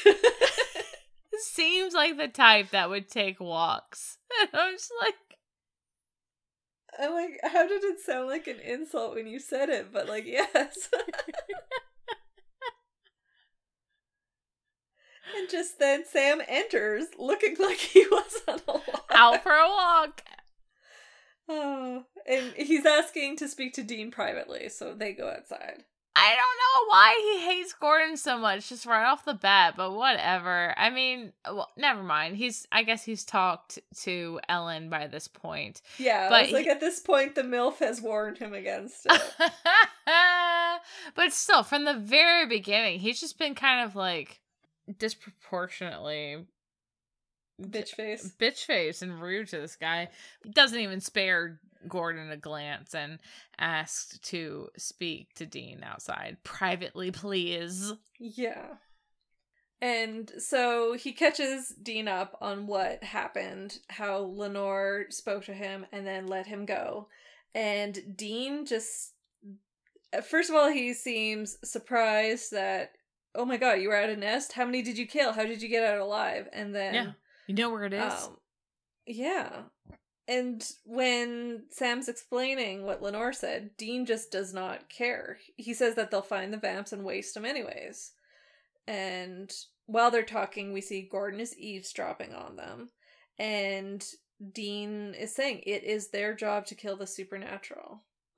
But Sam counters that their job is to hunt evil, and these vampires don't fit the definition. Yeah, yeah. What Dean says here, I don't know. I was going to say echoes what Gordon was saying earlier, but that implies a certain level of influence, like Gordon influenced Dean's thoughts. I don't know if that's the case. I think that Dean... I don't think that Gordon influenced Dean any one way. I think that they could just kind of feel the same way about these things. Yeah.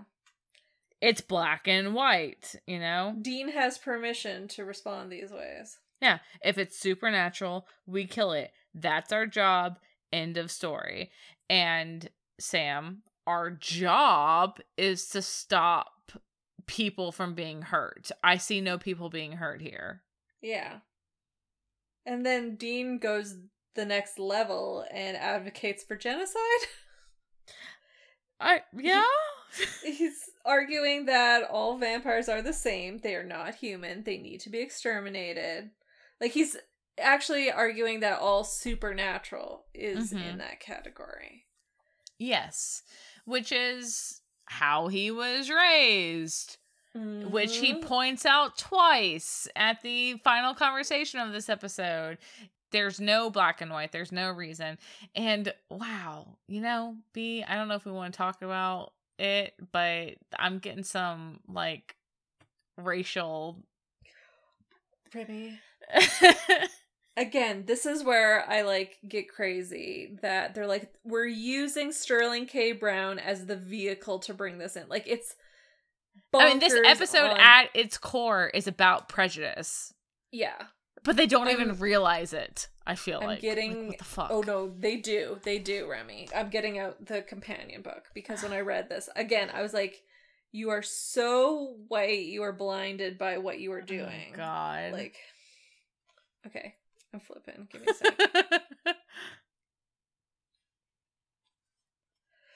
a sec.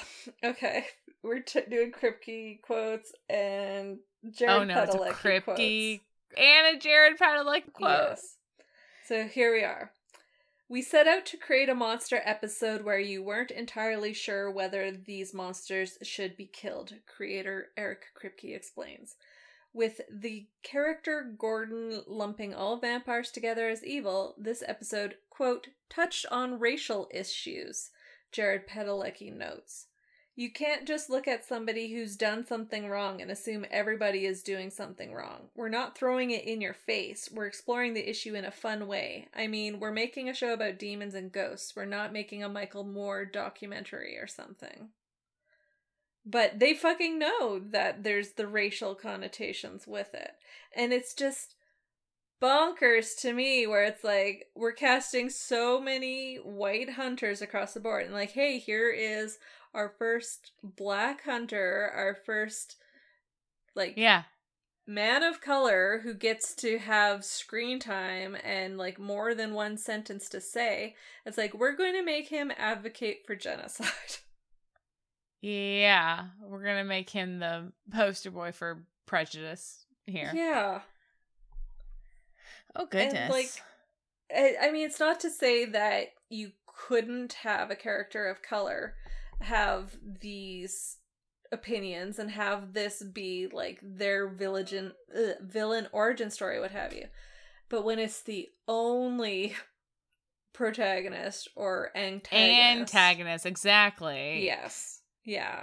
So there's a lot in here where it's like, just reading the script, you've got compelling shit, but then the way that you've cast the episode adds a new layer to it, and then the way that you have cast the series so far and will continue into the future puts another lens onto what they're doing. Ugh. It's complicated shit. Yeah. Well, we have Sam, who really believes that Lenore and her family are not a threat, and Dean almost outright says, I don't care if they are or they aren't killing people, they're monsters and we need to waste them. Yeah. Or he that's unfair, he doesn't say that, he just says he questions whether or not Sam should believe what they're saying here. Well, he does say that they're all the same and need to be executed. Yes, he does say exterminated. That. Yeah, no, they're killers and they need to be killed. Yeah. And so Sam is baffled that Dean is taking so much of Gordon, like he's sipping from the Kool-Aid cup from Sam's perspective. It's like, how do you trust someone that you just met? They're both countering each other in this way because Sam is pointing to Ellen's words as justification for why he doesn't trust Gordon. And then they're using the fact, well, you don't know Ellen any better than I know Gordon. Like, how can you trust her and then tell me to not trust him? Yeah, yeah. Sam says, Ellen says they're bad. He is bad news. And, yeah. Oh, yeah, because we know Ellen oh so well. Yeah. And here's where that line that you have been mentioning, Sam saying that Gordon is just acting as a substitute for John, and a poor one at that. And Dean's so irritated. He puts on this little fake smile thing, and then Sam says that he can see right through that too. And, quote, Dad's dead and he left a hole and it hurts so bad you can't take it. But you can't just fill that hole with whoever you want to. It's an insult to his memory. And I'm like, this conversation is kind of horny, but also we have John in the mix, so it's kind of not horny. I know, just... that was just like anti... There's such an energy this. I'm like, Sarah Gamble, guess what, honey? Come over to my therapist's table because I have to now inspect your brain like a little sticky insect the way that I want to inspect Kripke's.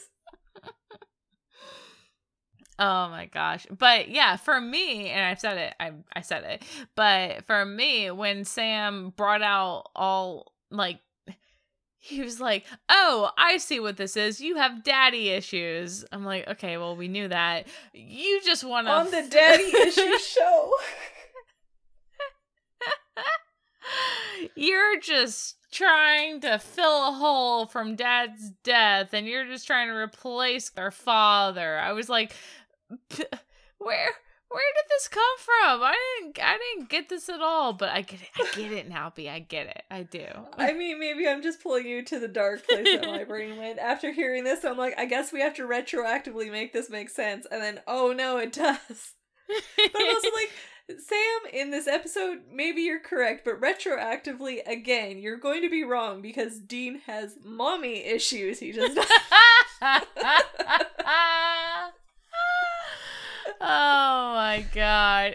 I don't know. Just the whole way that Sam just instantly dislikes Gordon and is calling out Dean on, I don't know, liking Gordon. And it's one part like snotty, jealous little brother and one part totally missing the mark. It's like snotty. It's snotty, jealous little brother, and it's snotty little brother that doesn't know what the lotion in the bathroom is used for.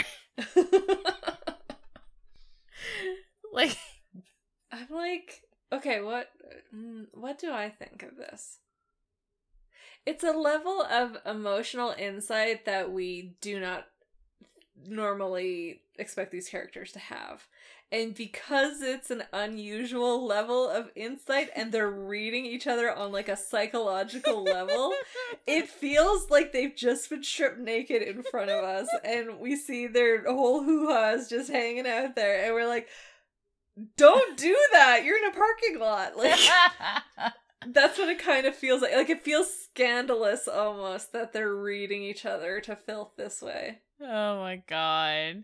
So you totally agree with Sam here that this is what Dean is doing. Like, well, Sam has Dean pegged. Whether I agree or not, hearing that line allowed me to watch the episode with that in mind and find lots of evidence for it. Right. So the first time I watched it, I'm probably not picking up on that. You're where I'm at. Where I was at. Yeah. I was where you were at, and then I'm like, I guess I gotta go get a psychology degree and figure out what the fuck he has to do with this. And then I did. And then he did. Exactly. Mm-hmm. Oh, no.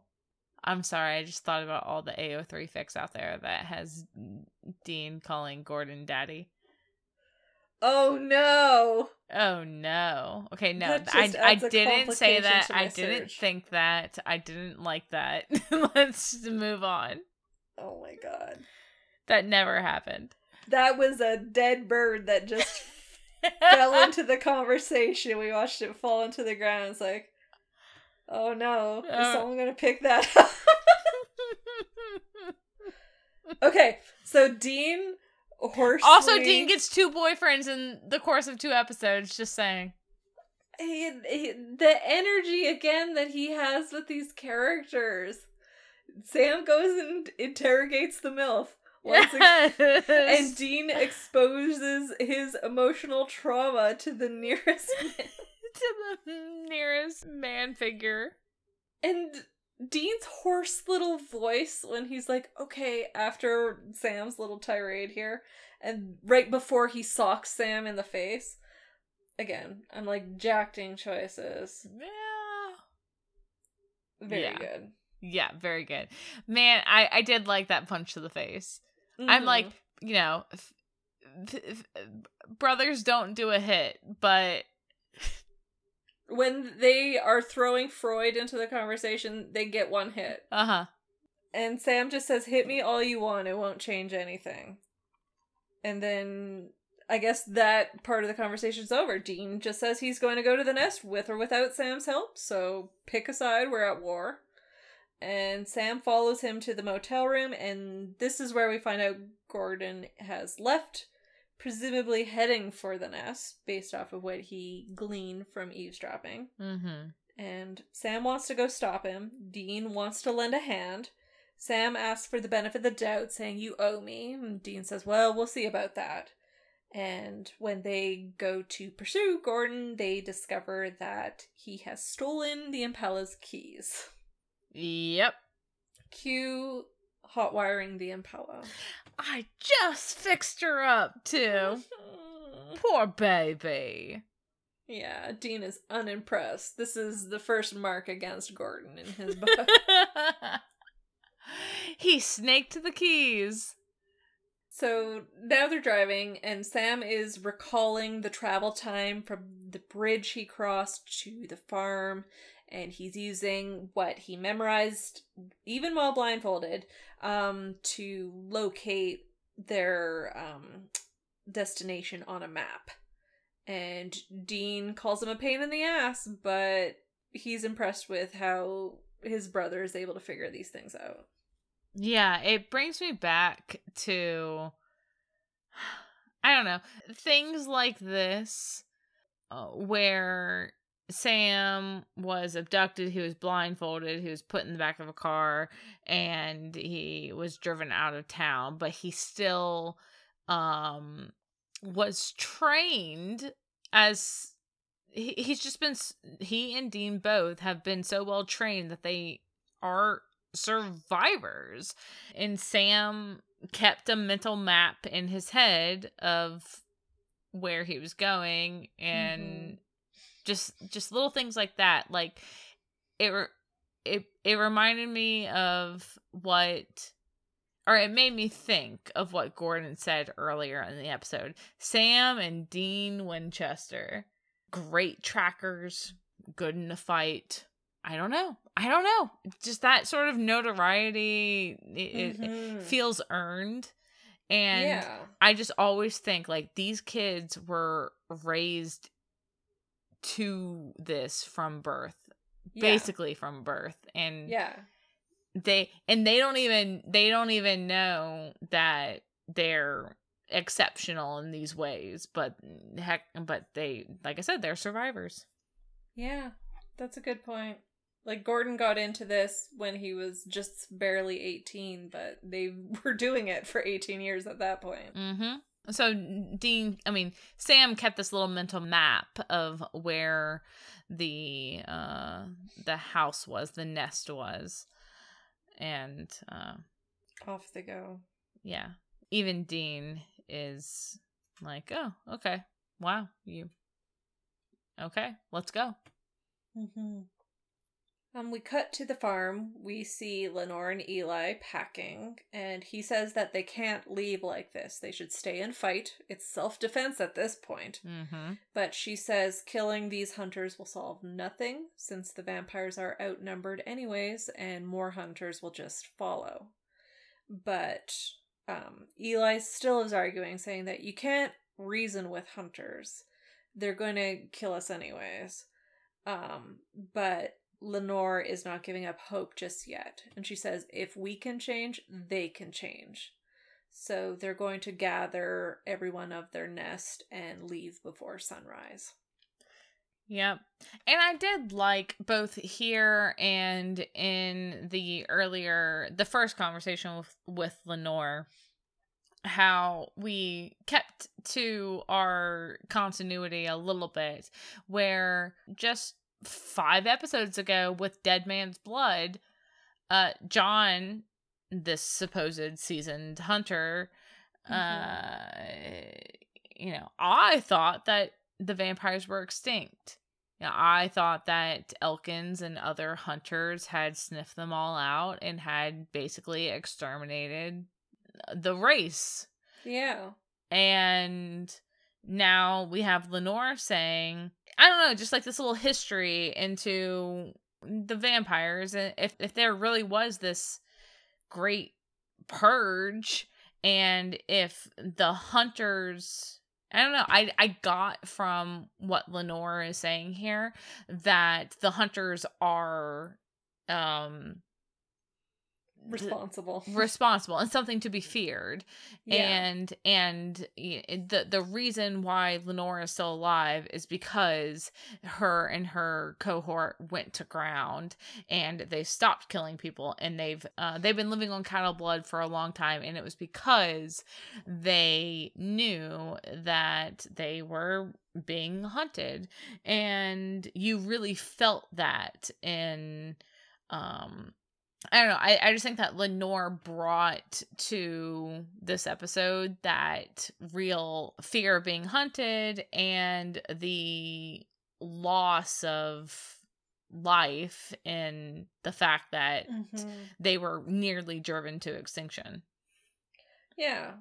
Like when we were in Dead Man's Blood, we hear from John the fact that as soon as a vampire gets your scent, they'll hunt you for life. Mm-hmm. But in this episode, we get to see from the quote-unquote monster's perspective, and they're saying the same thing about hunters, that they will follow us until they kill us. Mm-hmm. And we need to, flee to live another day. So it's just interesting to have the first episode where it's no longer just what the hunters are saying taken at face value, but we're given that complexity. We're given the narrator's bias and being given the opportunity to question it.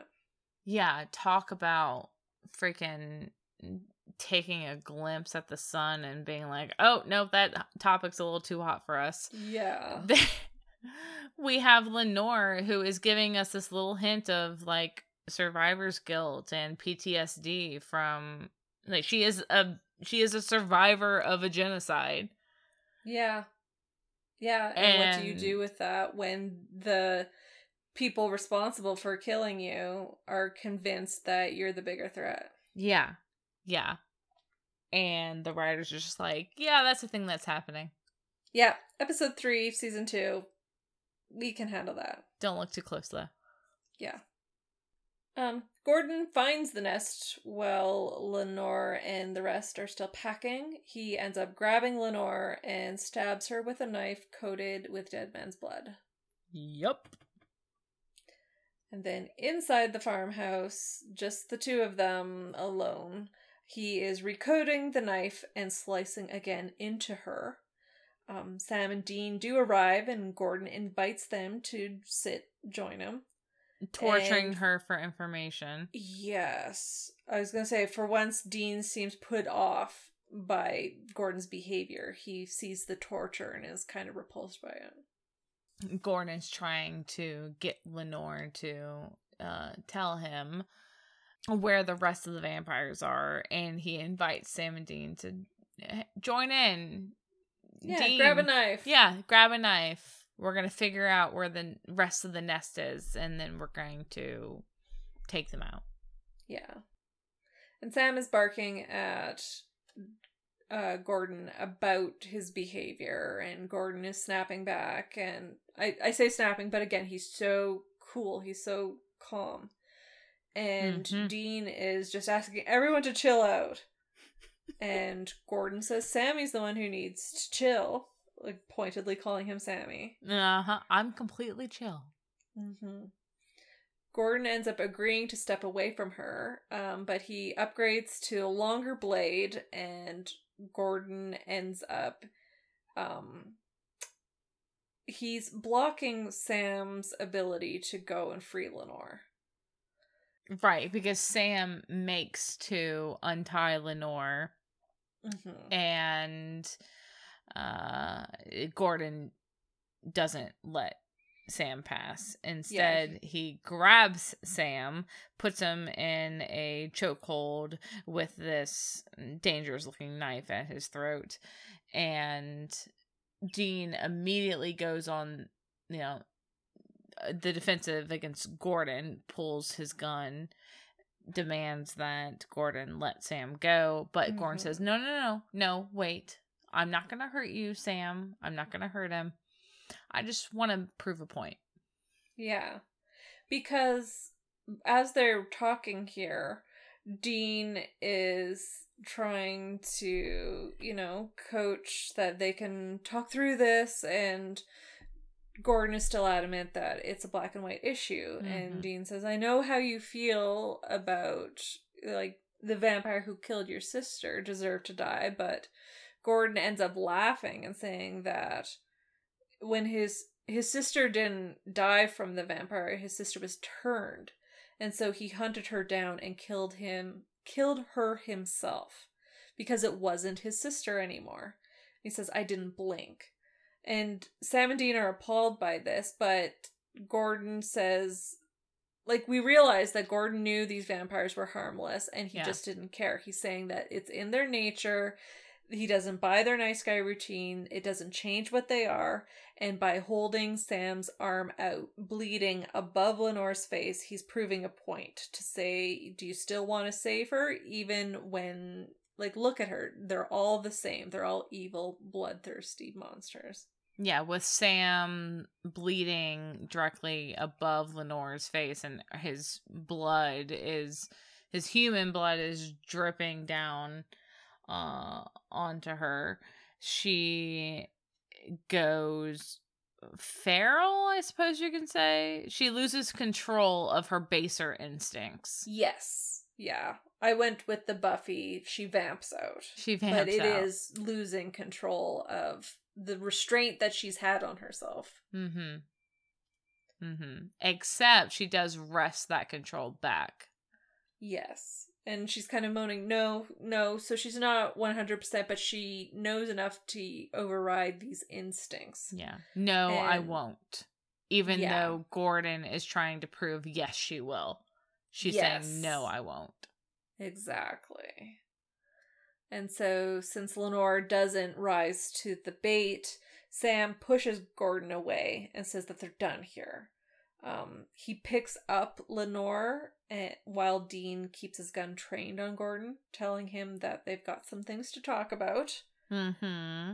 And Gordon coldly tells Dean to get out of his way, and that Dean isn't serious about shooting him. You know, would you really choose them over your own kind? Mm-hmm. And Dean's like, I'm struggling to believe it too, but if you want those vamps, you need to go through me. Yeah.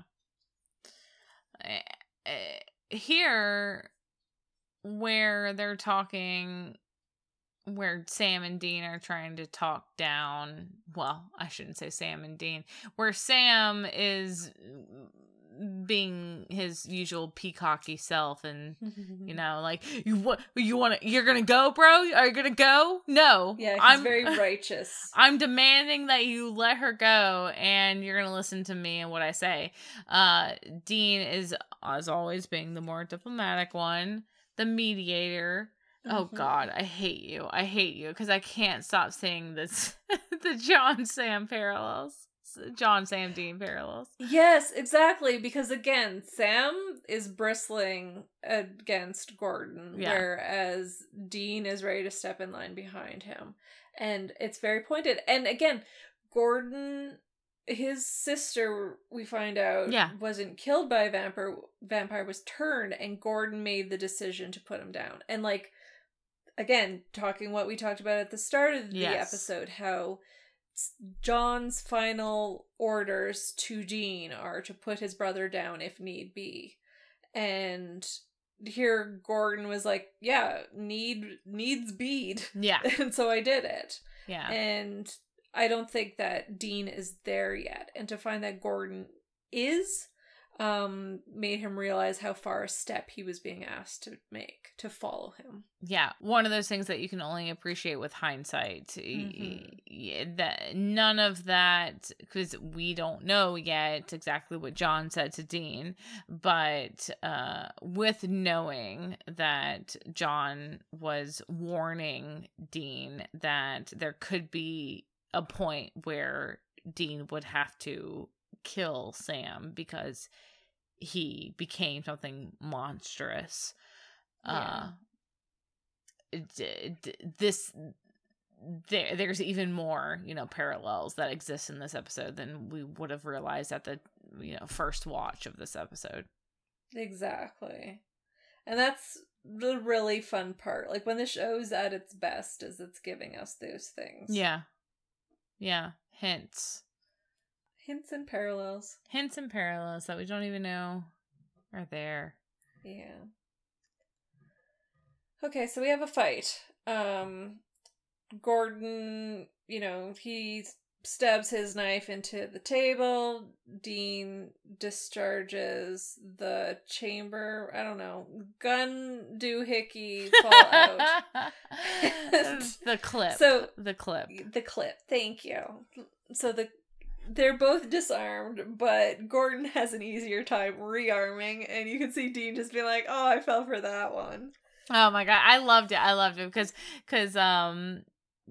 Gordon, like you said, puts the knife down, and Dean discharges the clip of his gun, and then he's tucking the gun back into his waistband. Yeah, he doesn't have a holster. His waistband.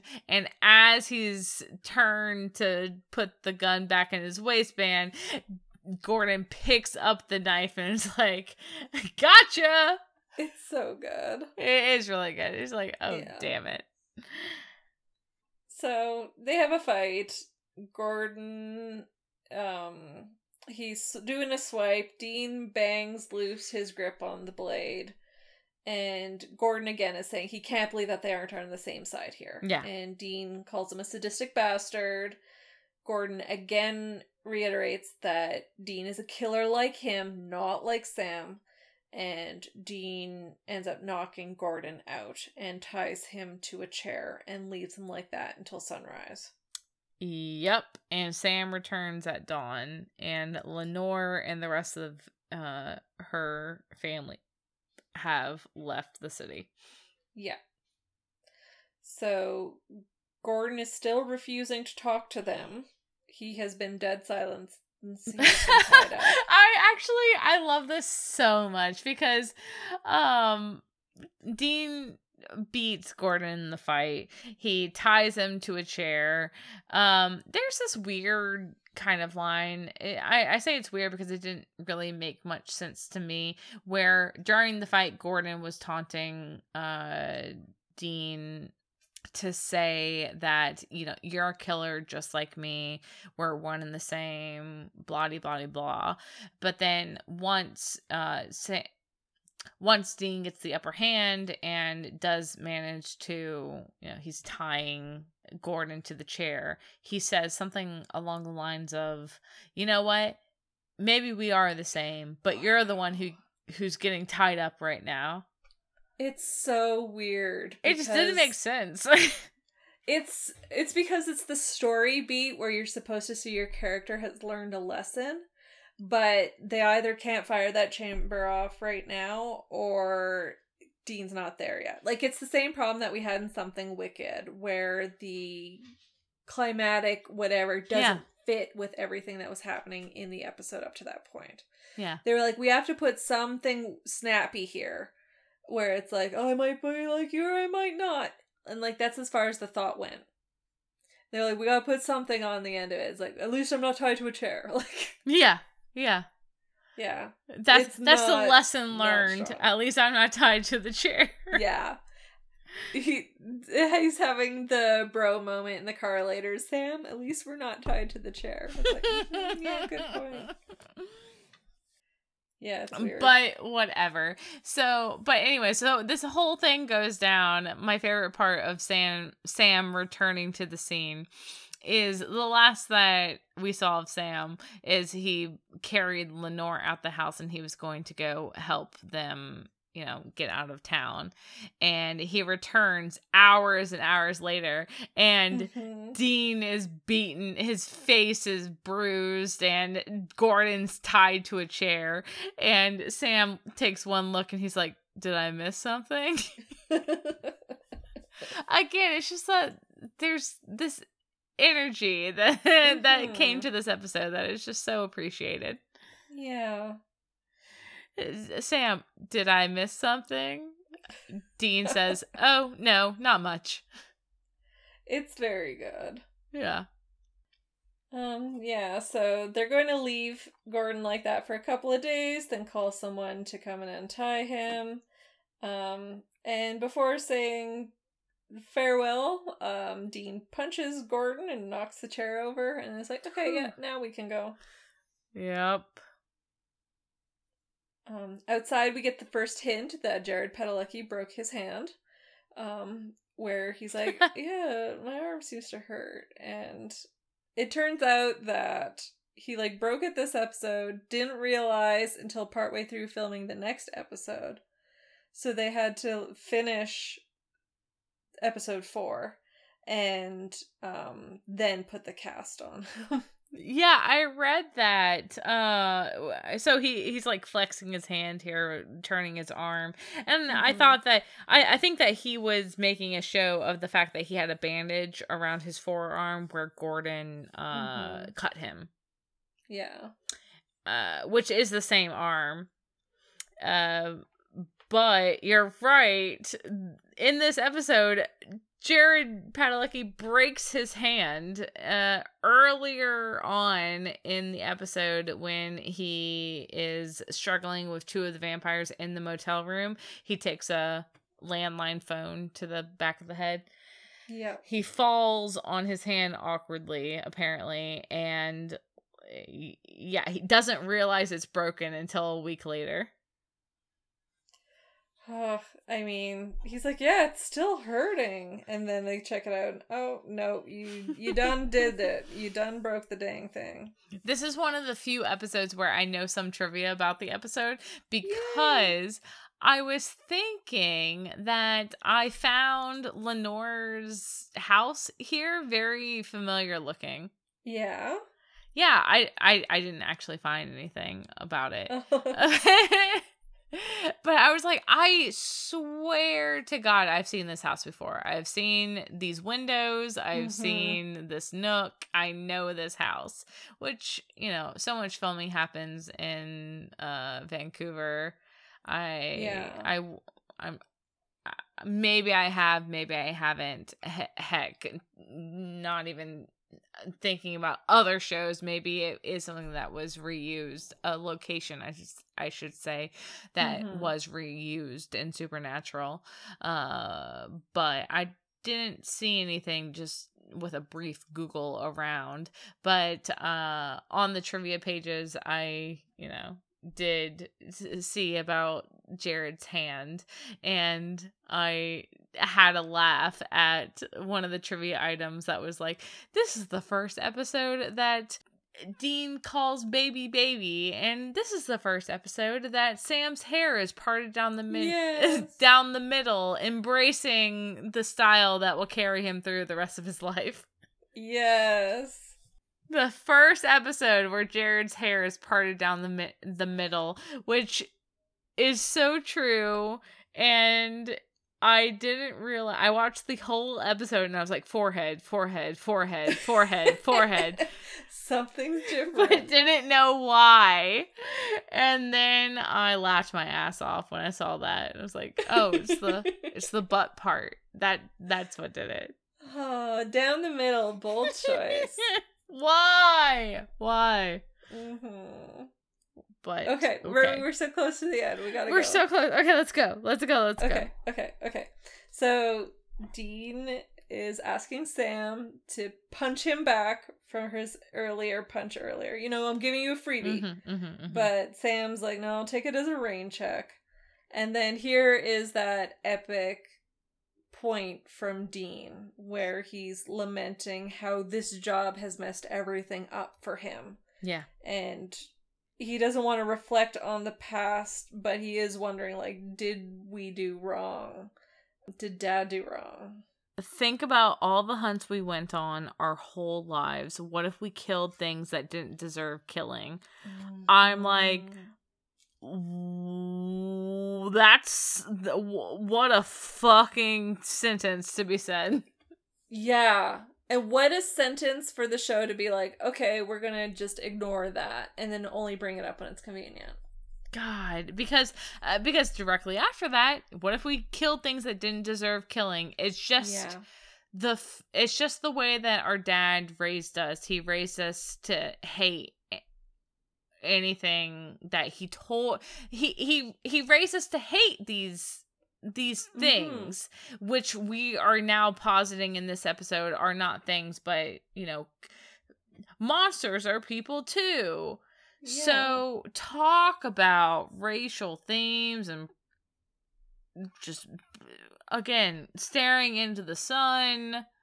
Yeah. Our dad raised us to think a certain way, and now we're questioning the rightness of that way of thinking.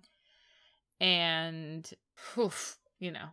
And like, Dean's struggling with an extra layer because he's saying that killing them, he's even enjoyed it. So now, you know, not only was it a job, but it was a pleasure. So holy shit, if it shouldn't have even been a job, I'm in extra shit. Yeah, yeah. Killing them, hating them, I never questioned it. It's just what we did. And Sam points out that Dean didn't kill Lenore, but Dean counters that every instinct told him to do it, and he was wanting to kill all of them. But Sam again points out the fact that Dean didn't do this, and that's what matters. It's the choice. Yeah, it's the change. You're capable of change. And I said that very sarcastically, but like, yeah, that's the takeaway. You can change, Dean. You don't have to live under your father's thumb, Gordon's and like, just thumb. Just because it's programmed into you doesn't mean you can't break that programming. Right. It's programmed into you. I know that you found comfort in falling into Gordon's arms, who had all these same convictions that your father had, and it was a familiar way of thinking, but you can break free of that mold, Dean. And like, Dean, as his father's son who has been so dutiful and following orders and doing what his father has asked of him, in this moment Dean is also saying, like, I wanted to follow my instincts here. And Sam is saying, but you didn't. Like, you made the choice. You went against that. And so, again, that's giving Dean the opportunity to take a step back and question that persona that he has been stuck inside up to this point. And Dean saying, I don't like it. It's uncomfortable. Mm-hmm. Which is the counterpoint to Gordon's whole, this is poison, but it is so sweet. You want to do this. Mm-hmm. Mm-hmm. Pick at the edges of that scar. Mm-hmm. Mm-hmm. Just keep that wound open. Mm-hmm. And yeah, it's just interesting for Dean to be told, like, you could be your own person, and he's like, I hate it. Put it back. Control Z. How? Oh, no. God. The way that Dad raised us. Oh. And another thing that struck me about this conversation where Dean says, we were taught to hate, we were taught to kill. And then Sam says, you know, Dad, after Mom died, he just did the best he could. Mm-hmm. Dean says, yeah, I know. And it's funny because I feel like for 15 seasons, all of it's just been this refrain. He did the best he could. He did the best he could. And it's only now in the earlier seasons where it really is just that fallback line that I know I've heard 15 years down the road. He did the best he could. The thing that we repeat over and over again. Hearing it here, it struck me just how it's already kind of wearing thin. You know, the lady doth protest too much. Yeah, like it's, if it's feeling hollow when you hear it now, it's like, oh my gosh, you trot this old chestnut out for another 15 years. That's all they ever have to say. There's not any actual, like, defenses against John's behavior. The thing that strikes me, it's always like, John did this shitty thing that screwed us up for life, but you know what? He did the best he could. Yeah. That's all. That's the formula. John did irreparable damage to our psyche that we spent the rest of our literal lives trying to undo. But you know what? He did the best he could. Exactly. It wears thin. It's a hollow sentiment. Yeah. Yeah. Yeah, we're not given depth and complexity to it. It's black and white thinking. Mm-hmm. So as our parting way here, we have Dean calling Sam a pain in the ass, but thanking him for keeping Dean from jumping off the deep end. Sam says, don't mention it. And we part as Dean has a pensive look on his face before he climbs into the car and drives away. How are you going to do that? How are you going to do that? How are you going to gloss over Dean's glamour shot here? The fucking solar flare, beauty, elegance, stunning, incredible. Cannot get over the fact that that shot was in this episode, that a Robert Singer was like, I got an idea, and then did that over the shoulder, coy little coquettish. We see his eyelashes. It's so... Okay, what? What? Yeah? We have a 5-second stare down. Dean straight into the camera. And we've all seen it. We've all seen this shot. I mean, it's legendary. And I cannot get over the fact that they were filming this scene in the light of dawn, and they had Sam and Dean doing their little bro talk at the Impala, and Jensen Ackles looked so ethereal, beautiful, otherworldly in this moment that they were like, no, we need more of this. Look, yeah. I understand. I just love that some cameraman, some director was like, no, look, I see what's happening here, and we have to. We cannot let this opportunity pass. Okay, Remy. We need Jensen Ackles' eyes. Remy, was it the Phantom Traveler episode that we see the Jensen Ackles ass equation, like lie down scene? Yeah, I think so. Okay, I'm pretty sure that was also Robert Singer. You're right! I'm sorry, I didn't make that noise. I'm like, speaking of Freud, like... Yep. No, I remember. You said the exact same thing. Robert Singer gave us the ass equation. I mean, and now he's giving us this. Like, Bobbert, thank you, first of all, but, like, what's you doing there? What you doing there, buddy? I mean, I'm glad you're seeing what we're all seeing, but, like, then you get mad when people are like, hey, I'm reading some, like, sexual tension between these two characters. And he's like, no! No! There's none of that in this show! I don't actually know what he talks like or what he says, but I feel an old man vibe coming through the lens.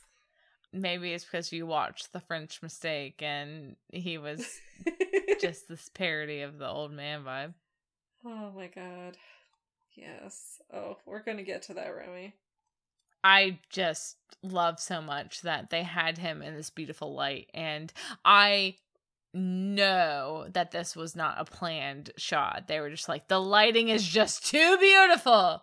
They're like, this man in this light needs to be captured for the CW. Look, the CW.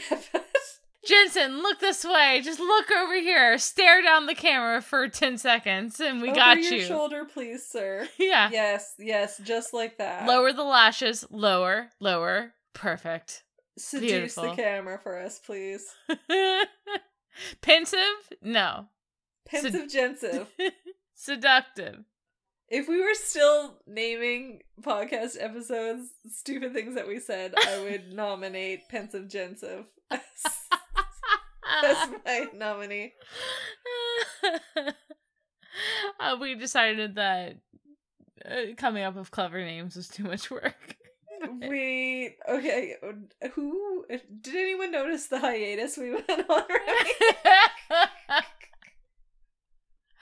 Okay. Our final shot of the whole episode is this solar flare over the shoulder, green eyes for days. Jensen endlessly screen capped. You have seen it before, Garen-fucking-T. Yeah, and if you haven't, well, rewatch the episode and experience as much psychosexual trauma as we did. Oh God. Okay. Here we are. See, I always in an episode feeling like you're always the first to do the final takeaway. But then when I think about it, I'm like, I always feel like you're the first one to do the final takeaway, but then the guilt of thinking that you're the first one to do the final takeaway prompts me into jumping into taking the first final takeaway. So okay. I think that statistically, I'm the first one to do the final takeaway. I mean, if you want to. I know what mine is. Mine is very simply... See, if you were to give one big, thematic final takeaway, I probably would pick something different, but I'll go first. Okay, My final takeaway is that I just like Sterling K. Brown as Gordon Walker, and he brings this suck-in riptide energy to this character, and themes aside, like, I don't give a shit what comes out of his mouth. I just found him very compelling as a character, and he is another one of those stellar actors that I don't know. The sheriff in this episode was like, I got 3 lines, but I'm bringing it for those 3 lines. Sterling K. Brown for this episode was like, I see you, little sheriff actor character. This is absolutely not what happened. But narrator voice, footage not found. And I'm gonna out-act the shit out of every single person in this episode. Oh, amen. So, I liked it. I think my final takeaway, and I'm going to say this only quasi-facetiously, but I'm like, this episode has some horny vibes to it. There's an undercurrent. It's a riptide, like you said, that it's pulling you. If you're not paying attention to it, You're lucky that if you can just skate the surface, but all you need is it to snag you a little bit, and then it's like, oh my god, you're plunging into the depths, and you're just sitting in that darkness for a little bit and just enjoying what Gordon is bringing to the table, which is that element, like I'll say it once, I'll say it a million times, that element of just indulge that dark side of you. Just indulge that thing that is going to hurt you, you know? It just, he's such an interesting character that this episode is really a cool way of bringing in an antagonistic hunter and yet not making him into a caricature. Yes. Yeah, I totally agree. He's a compelling character, not just because Sterling K. Brown plays him well, but also because he is, I don't know, he's muted in a way that you wouldn't expect from an antagonist, which maybe, I mean, I think that comes from it being that slow reveal of an antagonist. Yeah, he starts as the protagonist and then is revealed to be an antagonist. But it really worked for this episode, for how he was written and how Sterling played it. Yeah. Like, I think Sterling brought a lot to this character and kept it from wandering into that caricature zone. I like how my takeaway was, fuck the themes, just Sterling K. Brown. I mean, honestly, he is such a phenomenal talent that, like I said last week, I literally gasped when I realized he was in this show. I was like, this show? Her? Like... And for the people listening, I mean, this is such a, it's an energy, right? So if you haven't recently watched the episode, then, you know, it's Gordon. This is the Gordon episode. That's exactly how I felt about it going into rewatching. But just the fact that I feel like both of our takeaways was, wow, just the way that this one actor played this one role, it brought so much to the episode as a whole. That is telling. Yeah. He's really good. I'm like, Supernatural did not deserve him. And not to put a point on it, but it's kind of horny. There's kind of a horny vibe on this one. Kind of horny. Or like, I'm like, oh my god. Again, if we're going Freudian with this episode, I'm like, what have I done? Embrace it. Open the door. Yeah. The woods are lovely, dark and deep, but I have miles to go before I sleep. Oh my god. Oh, and on that note... Bea, I love you so much. I love you too. This is fun. It's always fun. We haven't been like this deranged in a while though. I'm happy that we get to indulge that from time to time. Again, just a sip is fine. I always have my notes, and I write my notes in a notebook, and it's the just, you know, college rolled notebook, and then there's the little header at the top of my college ruled notebook note paper, and I have in all caps in the header, since it was a note to self after the fact that I watched the episode and wrote all my notes, Sam's hair part, LOLOLOLOL. That was my, like, way after the fact, too. Like, yeah. You saw me pop it off at the start of this episode. I was like, I need this out here because this was the most delightful trivia point. All caps. Thank you guys for listening. This was season 2, episode 3, Bloodlust. We hope that you have enjoyed, and next week we will cover Children Shouldn't Play with Dead Things. Yes. I just hammered my way in. I'm like, Remy, I get to say something too. You're right. No. Go ahead. You're fine. No, I got nothing left to say. I was going to let you pick up after I said the title of the next week's episode. No, too bad. So sad. Children Shouldn't Play with Dead Things, season 2, episode 4. Like, review, subscribe, give us some feedback, please, for the love of God, because we're having a blast and we hope you are too. Yeah, so we hope that you're enjoying it and we would love to spread it further. So we will see you guys next week. We love you. Bye. Love you guys. Bye. Bye.